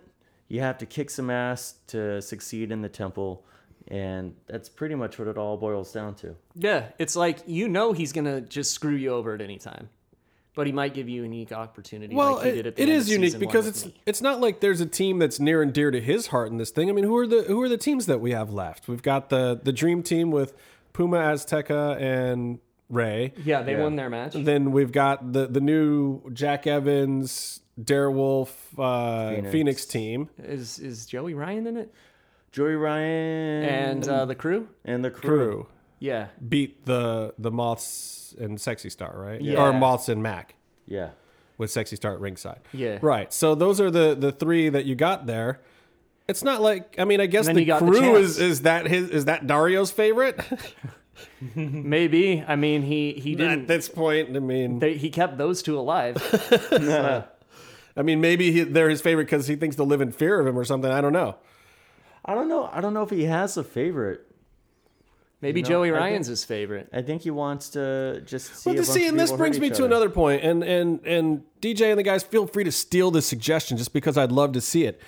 I have always thought that you know since the very beginning of Lucha Underground, when they you know brought in like cases of money and whatever, that someone should have a gimmick of being a bookie, or there should be you know because underground fighting really exists for people to gamble on and make mm-hmm. money. I mean, that's where a lot of underground fighting stuff goes, and that's kind of the premise behind the temple. I feel like there should be a character that's kind of you know a mobbed up bookie guy. Maybe oh. Vinny could be that character. Yeah, I was just gonna say Vinny would be pretty fucking. I don't know. So. DJ, Yeah. feel gotta free to steal this idea. And then again, who knows? Because they've also taped a season and a half's worth of vignettes already. Maybe there already is one coming. so who knows? And instead of like Pentagon breaking arms, Vinny could just be breaking thumbs. Collecting money, breaking thumbs. sorry, dead silence for like like you know. Oh, he gets maybe that a lot. I don't know if he has to break anything. Like, look, Like people don't pay him and he's like, I gotta eh, break your thumb. I gotta break your thumbs. gotta meet balls. Racism. Sorry. Jesus Sorry, Vinny. Christ. I made I made an Italian I joke see. I didn't. I didn't say and Vinny got him because it had to be an. Italian thing. I said Vinny because he's a tough bruiser guy that, to my knowledge, they're not using yet in full capacity. But he could be there more. No, that would be awesome. But it's also Plus, we like, get to hang out with Vinny, which is awesome. Yeah. yeah. And and shout out to Vinny. shout out to Vinny. Yeah. He he was my ticket for Ultima Lucha last year because I didn't ask for a ticket early enough. So I I owe Vinny one. But that's not why I'm coming up We with a gimmick that him, he we would just be. wrote him a, a starring gimmick on a hit TV show. Well, that if if it gets used, but honestly, I've I've honestly thought that for a long time because you got the money thing. Like even if I saw Davari again, like if if he's gonna be the trust fund baby, uh, the piss drinker. have him have him show up and be betting on a fight. That would be a great use of Davari. Sipping on his cup of pee like Yeah, Leo he can go sip, sip pee while Dario drinks real booze. You know, seriously, like I just think it'd be a great concept because I think it's something from the underground fighting world, and they touched on it a little bit in the between season segment or whatever, where Dario goes off and comes back, and he's off somewhere else mm-hmm. in some underground thing, and those guys who get in the car, it's like you want to go to underground fights because you want to bet on some crazy underground stuff that you can't. See on TV. So I just thought it would be a cool gimmick. We can move on, but that's one of the things I love about Lucha Underground. I look at it like a regular TV show where I'm like, ooh, I want to see this character do this, or ooh, this storyline makes me want to see this kind of thing. You know, I just it's. I Yeah, just I think it'd keep be a good trying to addition. like. I keep making bets with DJ and Chris Roach about the winners of the matches, and I keep losing. It sucks. I wonder why. That's weird. Um, so we got to get to uh, Godzilla versus Mecha Godzilla. Oh yes, Uh, My TV almost fell off the wall during this dude, match. this is what wrestling is supposed to be. what watching the Richter scale while the match is on? That's Yes. what wrestling is Yeah. supposed to Two be to f- make sure your house doesn't fall apart. Oh, we two live in fucked Southern up- California, man. That shit's not cool. They shouldn't be wrestling those two guys against each other. Dude, two fucking monster, scary, fucked up dudes just beating the shit out of each other. That that is what wrestling is. Yeah. At its no, finest. no, but I, but here's the thing. Here's the thing. Why Lucha Underground is different. You've seen monster versus monster matches. Mm-hmm. Yeah. they'll lead them up to some big pay per view and other places, and you'll be like, "Ooh, I get to see these two. Go-. And you want to go to bed. Yeah, sure as- Monster versus monster. Yeah. most times is like, "Ooh, great lead up." Never want to see the actual match. Never want to see that last match where the two monsters face off because it's going to disappoint you. Mm-hmm. You can only hope it's on a low buy pay per view, so then they could just pop a big number after the fact. First of all, Lucha doesn't do pay per views, so they can't do that. So, monster versus monster, if it's the headlining match, it has to live up to something. Right. How do you guys think they did? Matanza versus Mil Muertes. See, I'm a little biased because I was there, and it was pretty fucking exciting when you're fearing for your life the whole time. And plus, I said Mil used the cooler, and he started using the cooler. Oh. Hire me as your manager, Katrina. She's not doing things. For Yeah, you. Matanza, you hear that? If you're somewhere taking Tylenol because your head hurts, Casey's the one that told him to use the cooler on your dome. Uh-oh. you know, honestly, after he continued the match after that leg injury, I don't want to fuck with Matanza at all, man. Oh yeah, Striker called out that it looked like he broke his leg falling out the ring. And dude, did you? Yeah, uh, live we were concerned. We thought everything was Well, and and now see, it played out pretty fast on TV, and I remember having heard about that right after it happened. But was it edited down? Was I mean, was there a No. break? I mean, he just kept rolling. he just kept rolling. Dude has fucking mystical recuperating powers on TV and in real life because he continued the match. There wasn't a whole lot of downtime. Like doctors didn't come check on him. He just Well, fucking he is a kept very going. athletic guy. He is Yeah. he is Yeah. a Mr. Athletic kind of guy. yeah yeah. what does that look for? I, I don't know. It, it's almost almost like he was the one who was chosen for that role because he was so athletic. But uh, Very athletic. yeah. But if why, I'm, why, why are you guys saying athletics so much? I don't don't know, know, why. I'm just Why, saying. why did I just say chosen one? chosen one, you know, athletic. Um, no, but seriously, I do think that is one of the things about uh, Lucha Underground that's awesome is when you have something like that, you have a storyline that you want to do. They can just bring in the person that is perfect for it. Yeah. and and and I don't think it it hurts to to break kayfabe with this, and, and I'm not necessarily going to completely go there, but I'm just saying bringing people into certain parts and certain roles, like if if DJ and Eric and those guys come up with an idea that they think is going to sell, like, you know, obviously they had the idea for Dario's brother being a monster for a long time. It's a storyline that they played out very slowly to this point now where you can take the two biggest monsters, guys who have actually very similar storylines in the mm-hmm. show. Mm-hmm. They both have talismans that control them. They're both giant monsters. They both squashed half the field out there. Mm-hmm. And now you get this payoff. Like, how can you do two storylines that are right there, not feel like it's repetitive at all, and then they just mash each other in this match? They set it up that both guys have no fucking competition except each other. yeah. Right.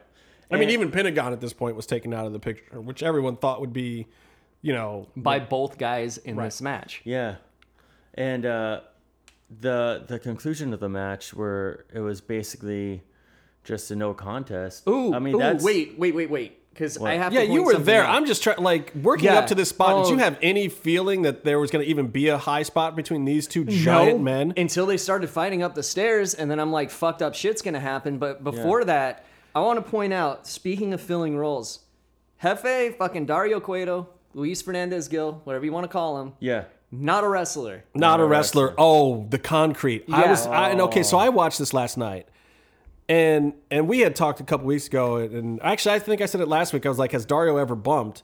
And yeah. and Yeah. Byron pointed out something where he bumped a little bit or whatever. But I'm like, "Holy crap, that was a bare concrete bump, wasn't it? or was there a mat took- there?" He basically took a tree slam onto the cold hard floor of the arena, and I won't. I won't say if there was a mat there or not. It was the cold hard floor of the arena. It's it doesn't matter. I mean, he's not a professional wrestler. He didn't tuck all that much, and I remember just watching it on TV last night. Like, damn. Yeah, because I Yeah. think the was- only other time we've seen him bump is when Mundo punched him. that right, one and that's time. what I think. Yeah. That's the one that Byron brought up. Yeah. Um, well, hey, kudos to him. And then I was uh, afraid for for Katrina's life too because Oh. you really don't want to be ah. smacking Matanza around ever.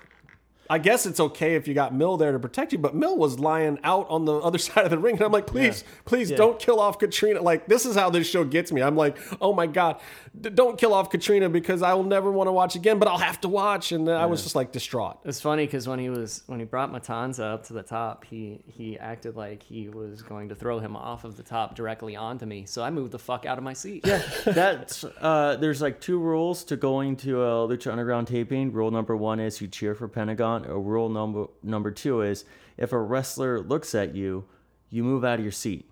You just get out Which of the way. on, I will just say on several occasions I have seen people not do that. If you're sitting on floor seats, doesn't matter if it's the wooden chairs on the the hard camera side or the bleachers on the other side, like dude, a spot is probably going to get worked in your area. And as informed a crowd as the temple is, people learn. Either you're going to bump as part of the spot or move. And hey, you know what? I don't mind bumping as part of the spot. No, but like, I'm when- not gonna ruin anyone's fucking moves. If you either, see me, know? Casey, and Byron there, any any anyone who any of the workers in Lucha, and you want to throw somebody on us, we'll catch them. We we'll will. try. Yeah. You know, and I've been to shows and I've caught people before. I've caught people off. I caught Jerry Lynn off of a, a dive where he missed a Rob Van Dam spot once. Like, look, I'll catch you.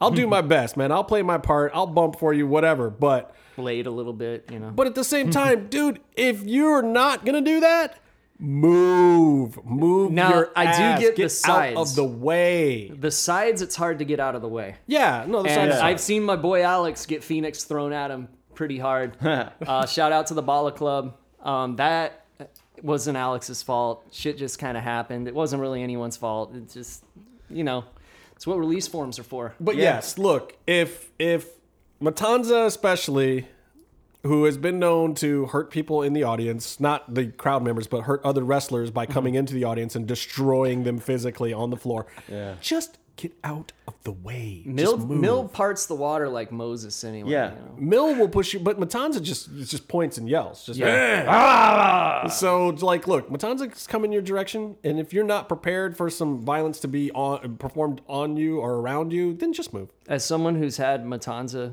choke the life out of someone in my very seat, I agree with what you're saying. So the final spot, like they're working it, and on the third time watching it, the third time, it took me the third time to see that uh, you know there was kind of a gag there or whatever, and they were playing around it. But I'm here to tell you, on the first viewing, I had no clue, and I'm talking about I've had friends who were at this show. Nobody told me this was coming. I wasn't at this taping. Yeah. I'm watching this thing at home, like, whoa, whoa, what, what happened? like, I was not expecting that spot at the end and down into the office where I think they got teleported to Monster Island. I don't know what Oh, happened. all that booze uh, that Dario had. I hope it didn't get spilt I think it's uh, kind of up on the wall where the cameras Hey, you never be. know where those dudes landed. You know, on the bull. uh, he, he could have landed on the bull, got it like right, the horns right up the anus. You know, so you never know. So kudos on what was a phenomenal episode. Could not even believe what I saw. The ending put it way over the top. I was not expecting it. It's the perfect way to end a monster mash because these are two guys where you can't really have one of them go over the other one. Not Yeah. yet. and it so made it means we're gonna see it again, which is fucking awesome. It made sense. These guys are going to beat each other until they can't go anymore. Well, and, and so where does it go from here? And I know you probably know because you've been there and you can't really say. But not I, saying I shit. have no clue where you take this storyline from here. I mean, I Yeah. just like as a TV show. Good places. I, I, I, I'm, I'm, I, want to see Pentagon get back in the mix. I want to see like maybe Puma if the the trios thing doesn't work out back in this title picture. But like at that point when they go through the roof, I don't even know if I cared about the title anymore. I'm just like, holy crap! Do we even did- have a fucking champion? He went through the roof. We don't know what I mean, it's a We don't know what DQ, so the belt them. stays. I'm guessing, right? It's or just the match Well, I just wonder- ended. yeah. yeah, it just ended. So the belt No doesn't contest. change hands. No It's no contest. contest. Matanza's still your champ, and But it's it's it's two guys who are more built for destruction than winning. You know, so I think it makes sense that they they just destroyed the whole match. Well, so how do you get the belt off of Matanza? Is Aztec Warfare like the only way where you have 20 guys beat him up or something? I, think mean, you ask Dario very nicely and offer him a lot of money to if- just take it off his brother? I think you get like a vat of acid and put it at ringside. Well, here's like, the one thing I, i'll say about it, and we talked about this when you weren't here, but I, I thought that the key to beating Matanza is very literally the key. And I also said at that point in time that I thought the great long term picture of the angle would be to bring Vampiro into it, where Vampiro gets the key, and somehow he's using that to try to get some kind of reaction out of Pentagon. Or he stabs it in his fucking eye socket. And I that's popped, how you beat Matanza. I popped really hard though because right at the beginning of the match, Vampiro starts talking about the key and he's asking about, oh, what does that key mean? What does that key do? So I was just like, oh, holy Yeah. crap, maybe they actually go that direction. Like, Dude, you know I was I so do? stoked, and it's just one of those little teasers that maybe it means something, maybe it doesn't. you guys see Friday the 13th, uh, part four, the final chapter? That's how you get rid of Matanza. You have Corey Feldman come in and get the key and stick it in his head, and then he falls on it. And then he hacks him to pieces with it. Okay. I'd like to see I'd the first part where Pins him. Corey Feldman gets in, gets into the temple and then and He can sit see- by me. and then see what happens to him after that. It couldn't be any worse than his actual career now. No, it Oh, you couldn't. hear about um, uh, former WCW World Heavyweight Champion David Arquette trying to pitch uh, a character to be like a drunk manager in the temple? Yeah, Wait, less less said Did, about did that, you better. actually preface his name with his appropriate title of former WCW World Heavyweight Yeah, Champ? he's he's not the champ anymore. He's an ex champ. right. Lost okay. it to Double J. But speaking of celebrity gimmicks, um, Holy shit! the show was Oh. not over. If anyone turned it off, and I know a lot of people probably just ran out of the room screaming to see if the foundational structure of their homes was still intact after that last spot. ducking and covering and There shit. is another segment with uh, my favorite Captain Hotness. Shout out Shout out to Captain Hotness. Captain Hotness. Uh, Why do you guys keep shouting out Captain Hotness? What's up? Because it, it was just funny. Like I couldn't, I couldn't remember her character's name. It's Captain Velasquez, right? uh, Vasquez. Vasquez, Vasquez, and, like the uh, canyon. I couldn't, I couldn't remember her character's name, so I just started calling her Captain Hotness, Mm. and a couple people caught on to it on Twitter and have made fun of me to her, to her on Twitter. But Uh, she actually liked it, so now I just always call her Captain Well, it, it works. I don't see what the joke is. No, it's great. It's perfect. So, uh, Captain Hotness is in her office. We see the wall of the the missing and gone, which is hilarious that these people have been basically put out of Lucha Underground and now they have to be immortalized Yeah. on the missing wall, This on the milk carton wall. Such an epic, epic post-show vignette, and the oh, it was so great to see uh, ADR on there. So great. Yeah. Where'd he go? Not many people care. Yeah. Nope. I heard he cried himself to death. Oh, Thanks, uh, Johnny Mundo, for taking him to Slamtown. Yeah, yeah. Thank you, Mundo. I tried to start that tough chant crowd. at the first show after that, and you didn't. you well, because you Johnny didn't Johnny might chant it in with fact me. be a nicer person than us. He definitely made Lucha Underground a better place. Yeah. so, but so Captain Hotness is there doing her normal thing, uh, adding more faces to the wall of missing and deceased, and uh, in comes Councilman Delgado. Just another. Av- no, wait, it's fucking Lorenzo Lamas. Renegade son. What? Oh, what? this is where this is where you see that- What? this is a show made by Robert Rodriguez. Which is what? Dude. Like, did he? How does this work? Does Robert Rodriguez call up Lorenzo Lamas and say, "Hey, dude, um, I got this little wrestling show thing on my network. Um, you want to come by and you know play a part?" How did this is amazing? All I know is like everyone on Twitter was like, "That motherfucker looks like Lorenzo Lamas," and then Like, no, that is Lorenzo yeah, Lamas. Eric Van Wagenen tweets, "That's fucking Lorenzo Lamas." I thought they should have done a chyron saying Lorenzo Lamas under his like name. under this beard. Like he's a he's like a dad raising his young kid at home right now or something. So he's not like he's not looking like renegade these days. He- days. he's, got a riding beard. He's- motorcycles, Yeah. hanging out with uh, Sixkiller and shit. still a handsome man. I'm not afraid to say it. You know, not my type. But look, that's freaking Lorenzo Lamas. And and here's the thing I love about this. Okay, so in WWE, you got Dr. Phil. Mm-hmm. He comes in, he does a thing. You know, you bring in other celebrities. They come, they do a thing. Mm-hmm. Get- who does Dr. Phil have to be? Dr. Phil has to be Dr. Phil. Mm-hmm. In this world of Lucha Underground, you get an actor to do a cameo. Guess what? They can do a part.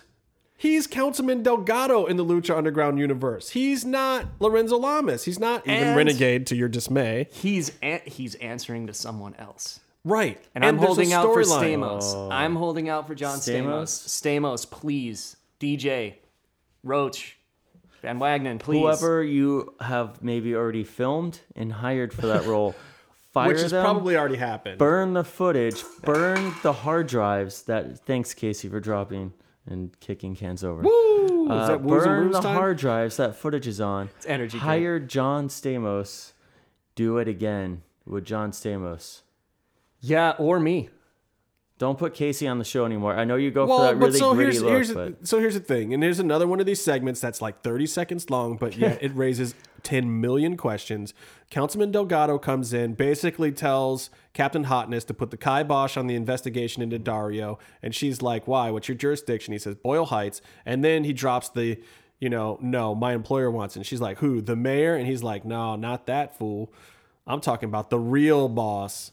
Wants this like Sasha Banks. ah, the legit boss wants this handled. Oh, I would like to see Sasha Banks and Lucha Underground. I She's would I would like to see who this boss is because it's going to be someone But awesome. but is it is it not just Dario? I mean, it could just be Dario, right? Hey, dude, then you Yeah, got maybe. Dario broing around with the fucking renegade. That's amazing. Oh, but but it could be somebody bigger. yeah. It could be like Davari.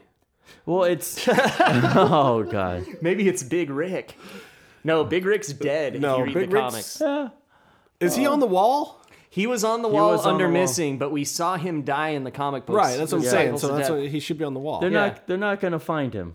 right. because his skull was used to make the throne.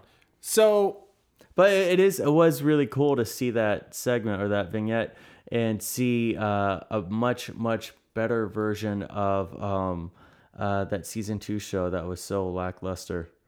Um, you know that show that was on HBO about the detectives. Yeah. True Detective season two. oh yeah. This kind of felt like that sort of vibe, except not boring. But I loved. Uh, Oh yeah, and I, I actually I kind of had that vibe a little bit too. because you get Joey Ryan in there too. And that, but that was the best part about that show was that season two conspiracy theory behind it all. It just got a bit convoluted and and overacted in spots. Yeah, the that show is extremely bloated. Aside But- from Vince Vaughn. Look, Lorenzo Lamas has been one of my favorites ever since season three of Joe Schmo Show. And yeah, I called that out. Um, but I, I was just like, I, it excited me so much in the fact that they could do this. And it brings me back to the whole casting thing with Lucha Underground, which is actually the final Lucha topic I kind of wanted to hit today. Lucha Underground has this ability in the fact that they're not a wrestling show. They're a TV show. And they're just trying to put on the best TV show possible. And like an action TV show or a comic book TV show, they're, the the venue that they use for that storytelling is wrestling. But they're still basically just writing a TV show we saw two people get their fucking hearts ripped, ripped out. out, like mm-hmm. video game style. Like Yeah. they're they're really doing that. They're like, okay, we can take any kind of fanboy material that we want. We can take superhero type stuff. We can take occult stuff. We can take noir stuff.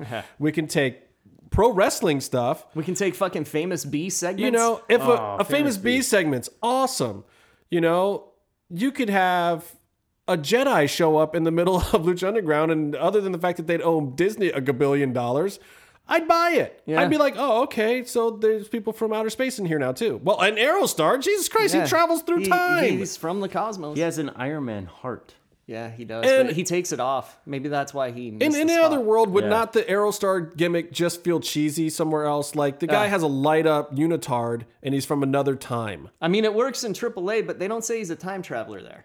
Well, exactly. I mean, Uh, how how good uh, Spanish do you speak? Not good. Then you, you then don't maybe really they are. I don't but, know how but, to say but time regardless, in Lucha Underground, I buy these things Yeah.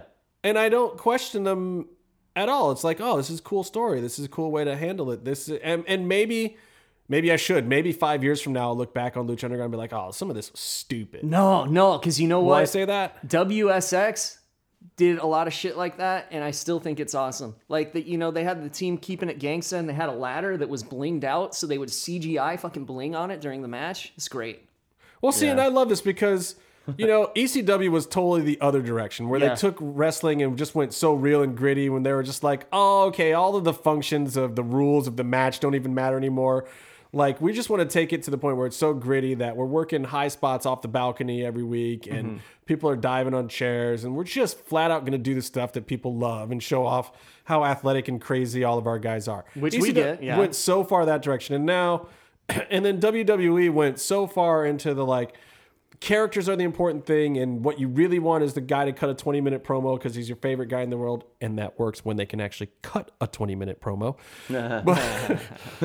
Few people can. i don't know the guy left in wwe that can cut a 20 minute promo to tell you the truth. But moving on. Um and then you have this now this lucha thing and i just appreciate it so much because it's different. You can cast it like a show. I read this thing in rolling stone um, carly uh, Catrina was talking about Yeah. her work and moving over from WWE, even talking to Dusty about wanting to leave there. It's a great article. If you guys haven't read it, you should read it. But what stuck out to me is that she said she wanted to come to Lucha Underground because she likes acting. And I'm like, okay, that's still a wrestling promotion. That was a pretty big gamble on her part. But Yeah. they told her up front, like, no, they cast her. They cast her. It wasn't like, oh, this is a worker that we like her wrestling thing. They wanted to bring her in because she was excited about doing something that she never did in a wrestling product before. She was cast. Dario was cast. We haven't seen Catrina even do any kind of work at all, except None. for you know uh, getting choked by Mil. You know, but that's like a, Oh, that's a- dude, she took that brutal that's a- spear though at Ultima Lucha One. Yeah. yeah. Well, and here's the the thing she can actually work. yeah. But that's not necessarily why she's there. She's there to play a character. She plays her part, and you pop for her more now than you would have ever popped for her in any WWE product Right. ever. or Marty the Moth, Oh my God. Oh, or Matt Cross. yeah, Son but was Havoc. Marty really cast? I mean, Martin, No, but- I'm pretty sure is that psycho It's- in real it's- life, isn't he? No, you know what? I have he's a talked nice to him, guy, and he right? is super nice. Yeah. it's crazy to see him show up this this sort of like frat boy white guy out of nowhere, and he's he, he even like is presented like someone who doesn't fit in.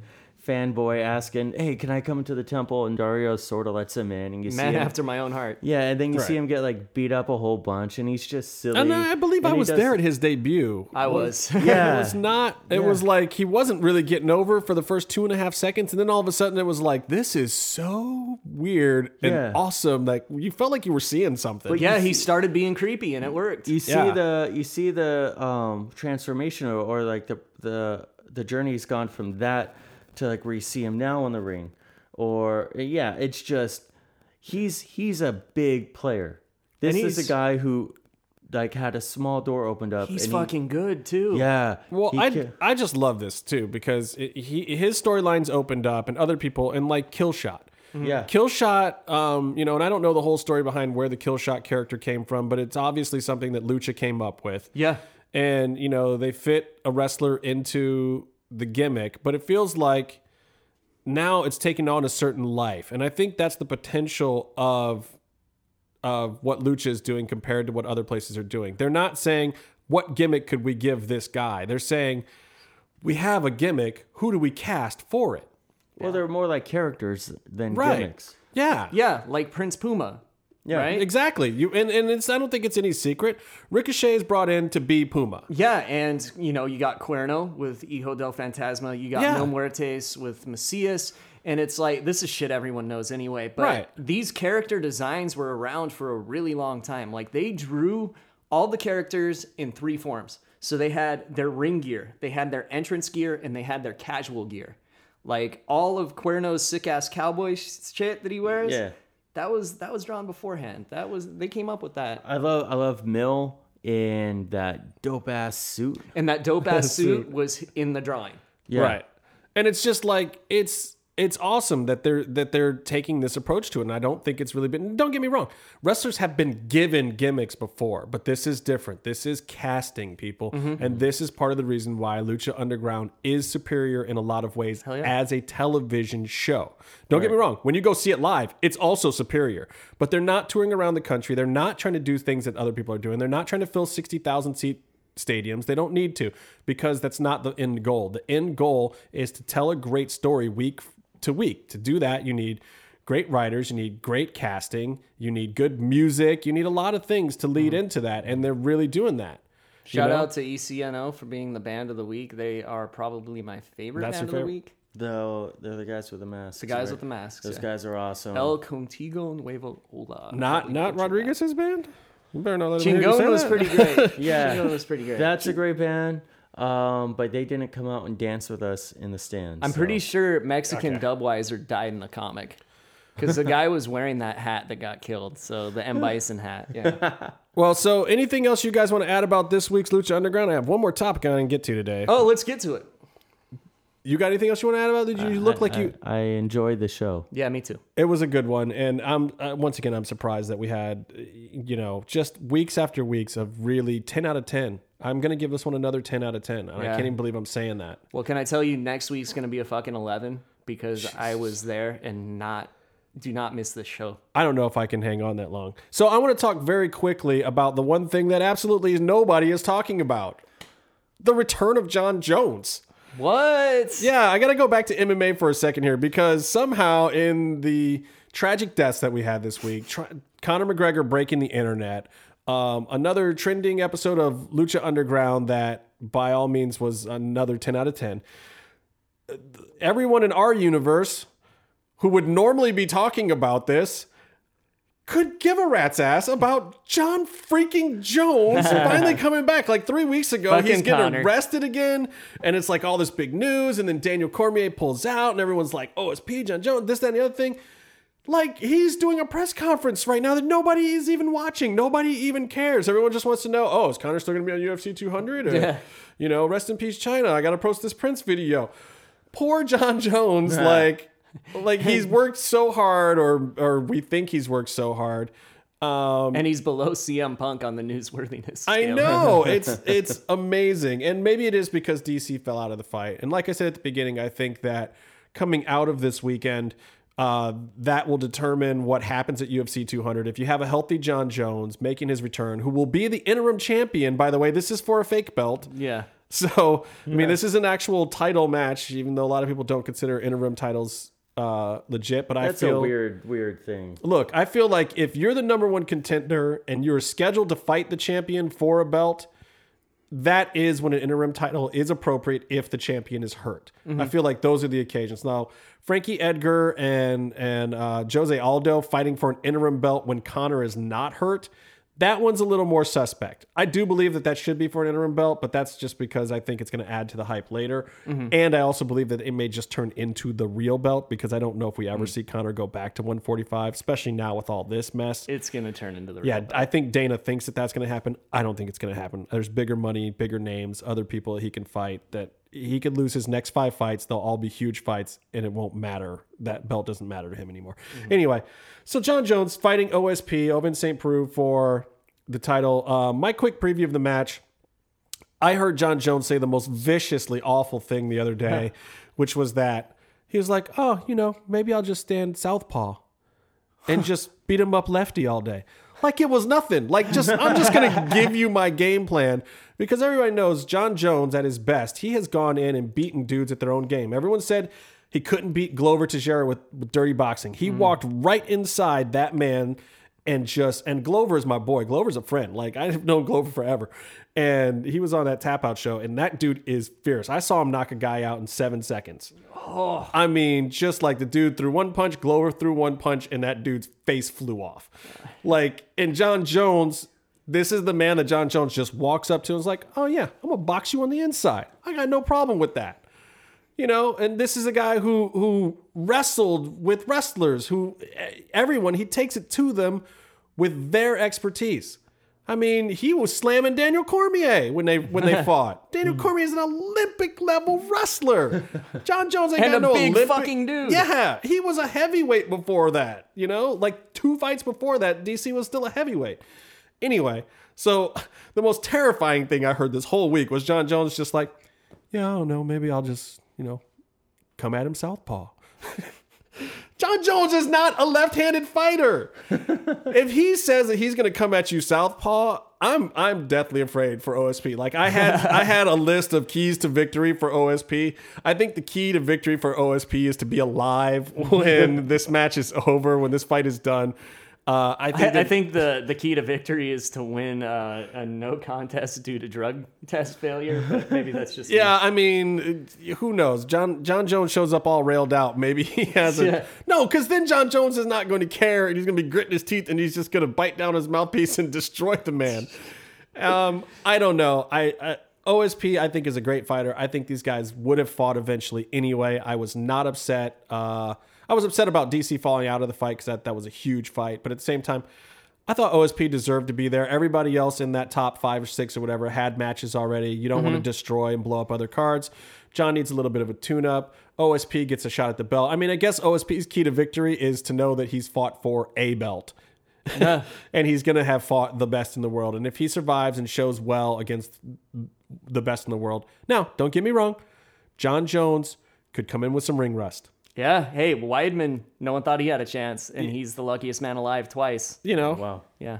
It's true. It could happen. Um, Jon Jones could maybe not be all there, maybe all the extra weight that he was lifting, because a lot of people said he blew up too much and he should have stayed at heavyweight. Ah, shit. maybe the weight cuts hurting him a little bit. And Jon has not been around since they got rid of IV weight cuts too. I don't know if he was Mm. rehydrating with an IV, but you know you've seen a lot of guys jump up in weight classes like Donald Cerrone recently and Benson Henderson. and Yeah, a they couple just of these can't do it anymore. Guys who are big for their weight class. And Jon Jones, believe it or not, is a big light heavyweight. It's one of the reasons why his legs are so bone skinny um, because he has to keep them that way to really hit that that 205 weight class. I don't know. He probably walks at 240, 255, Yeah. Jeez. somewhere in there. so dude. yeah, big big guy. I mean, his his brothers are professional football players. Ah. Genetically, he's meant to be a large human being. So keys for OSP to win. I- would have said that his you know his southpaw boxing and rotating right would have helped him. Maybe some footwork. Um, I don't know. Jon Jones is a beast. So uh, other matches this week: uh, Demetrious Johnson versus gold medalist, another Olympian gold medalist, Henry Cejudo. Uh, not too many people though give Henry really a shot. This is a kid who won the Olympics. Right. I mean, who knows? DJ is in the lightest weight class in the UFC. Maybe there is no one at that weight that can beat him. And he, unlike everyone else, is saying he is not going to jump up in weight classes for super fights. He doesn't care. He wants to beat Anderson Silva's record for wins. Uh, people don't necessarily think DJ is very exciting. They don't really believe in how he sells fights. I think DJ is actually a pretty good talker on the microphone. I just don't think that he's had the kind of rivalry with someone else who's interesting enough to really make that talk worth anything. I think this is a guy that after his career is over, we're going to look back on Demetrious Johnson and we're going to say that dude was legit one of the best fighters ever. And he was underappreciated in his time. It happens to a lot of people in a lot of sports, you know? Yeah. I don't think that DJ is any different. But him versus Henry Cejudo, uh, I'm gonna predict that that DJ wins this one. I'm gonna predict it goes long. It may even go the full 5 So have a cup of coffee, have a drink Mm-hmm. Yeah, but it's gonna be a fast-paced five. So it's gonna yeah. be it's gonna look like a blur on your TV screen. It's Yeah. gonna be you know flash crossover on Supergirl. It's gonna be running in circles. Um, but I expect that Henry will be one of the toughest challenges. Henry does have some ways to beat him. Obviously, with his wrestling is one of them. We'll see. Just don't know. But I I I I'm putting my money on DJ for that one. Uh, Edson Barboza versus Anthony Pettis. Uh, I am one of the few people. I like Anthony Pettis. I love his moves. I love his flip kick off the cage. He is a very exciting fighter. I, however, think he was always overrated. Do you think he was overrated? You know, um, when I see him in big money fights, yeah. I mean, I mean, he's brought it before, but lately, I think Barboza's got this one. So Yeah, and I kind of feel that way too. I mean, you know, they're both great fighters, and Anthony's a former champion. I just feel like Edson's on his way up, and Anthony might sadly be on his way out already. or just stagnant in the middle. Yeah. Yeah. And he'll always catch big fights. He's flashy and he's fun, but I just don't think uh, I just don't think that he has got a full, well-rounded game at the top of the ladder to really stay at the top. I'm glad he got there once. I'm glad he was on his Wheaties box. But uh, which is so fucking. Good, I. I I see a lot of guys out there to me at 155 that could that could put a hurt on him. Mm-hmm. Um, and honestly, when his contract is up, I'd love to see him negotiate and find his way to Bellator because I think in Bellator he'll be more exciting. He'll be at the top of the card. He'll be helping the sport more. He'll fight Henderson again. Oh yeah, and he'll and he'll have Bendo over there. Though Bendo's uh, fighting tonight, um, which is you know a very little talked about story. Is Hendo jumped over Benson Henderson? By the way, Bendo, not not Dan Henderson, Which would be awesome, too. Jumped over to Bellator when he came up for free agency. He looked around to see what his contract could do for him, and he just liked what uh, Bellator is offering. You can still do sponsorships in Bellator. You don't have to wear that Reebok crap. You can do whatever you know. And and honestly, for a guy like Benson Henderson, who's been a champion, he can probably pull in way more money in Bellator. Fuck that Reebok shit. It screws up the video game too. Yeah. I can't even customize my character properly. and and he's another guy who who making the weight cut to 55. He was a huge lightweight. That was a hard weight cut with no IV. He's probably going to be looking at more fights at 170 these days than 155. Uh, his choice to jump to Bellator, I think, was great. He did it in his prime, and if a few more guys do it like that in their prime, um, where you're seeing really a top caliber level, those guys who are in the, I would say, the top 10% of the entire sport. If you get a few more of those guys over in Bellator, plus the homegrown ones, I think you really got something that might start to really compete with UFC. Instead of looking like the TNA of UFC. Well, it's just so hit and miss. I mean, you get these circus freak show fights, and then you Oh, get God. a couple of their really good guys or interesting guys like the Pitbull brothers or something, or being there, or Chandler or whatever. You get some interesting fights, but then there's just like, oh, some random no name who's one in three, and like, And what are these fights sometimes? the dude will say, I'm gonna fucking grind the guy on the fence for three rounds and get a decision in his pre-match promo, and that's what he fucking does. Yeah, like those are not the fights. I, I expect we'll see uh, Jared Rosholt over there soon after because he just got let go from the UFC for Yeah. having like four in a row of the worst matches ever. And his brother was on the Tap Out TV show that I worked on. I loved his his brother Jake Rosholt, but uh, Jared was not exciting to watch. Not exciting to watch. Um, so you also got Robert Whittaker versus Rafael Natal. I think that's a, the toss up, and Yair Rodriguez versus uh, Byron's favorite fighter, Andre Touchy Feely. Yeah. what? You don't like touchy feely? I don't, I don't know anything of what's happening. Those are games you like to play. We know that. Anyway, uh, Touchy Feely's fighting. I actually am going to pick Touchy Feely in that fight over Yair, even though Yair's only lost once. Uh, I just think the experience that Andre has is going to get that one done.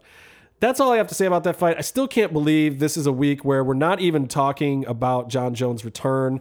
we're not talking about his legal issues. That should be all the the, the biggest hype in the world right now. Um, I watched Ultimate Fighter this week. There's some great ep- uh, fights on there, but you know it comes on on Wednesday night, so I don't tweet about it much because I'm usually talking lucha. Yeah. But uh, and I'll get more into Ultimate Fighter probably down the line as it gets interesting. But those two coaches, boy, Claudia Gadelha and and Joanna Jędrzejczyk. Did I say that right? Joanna Champion. Th- those women do not like each other. They do not like each other. Like you can just see in the faces of sometimes two people that, like, like Cormier and Jones, they don't like each other either. These are people who have genuine Rampage and Evans. no. Yeah. So uh, I'm interested in those things. It's going to be an exciting weekend. There's going to be a ton of news next week. Case, you heard it from Casey The next week's uh, Lucha Underground should be great. And you if heard you, it from. you missed that, I'm fucking coming for you. Yeah, I'll be I'll be interested to see what Eric Van Wagenen says about it because his tweet this week got me stoked, and I was just like expecting a run of the mill episode, and I guess it was a run of the mill episode. Run of the mill's ten out of ten for Lucha Underground these days. Yeah, get ready for an 11, guys. All right, well, that's it for us. Anybody got anything else to add? Anything else to plug? Byron. no, I'm okay.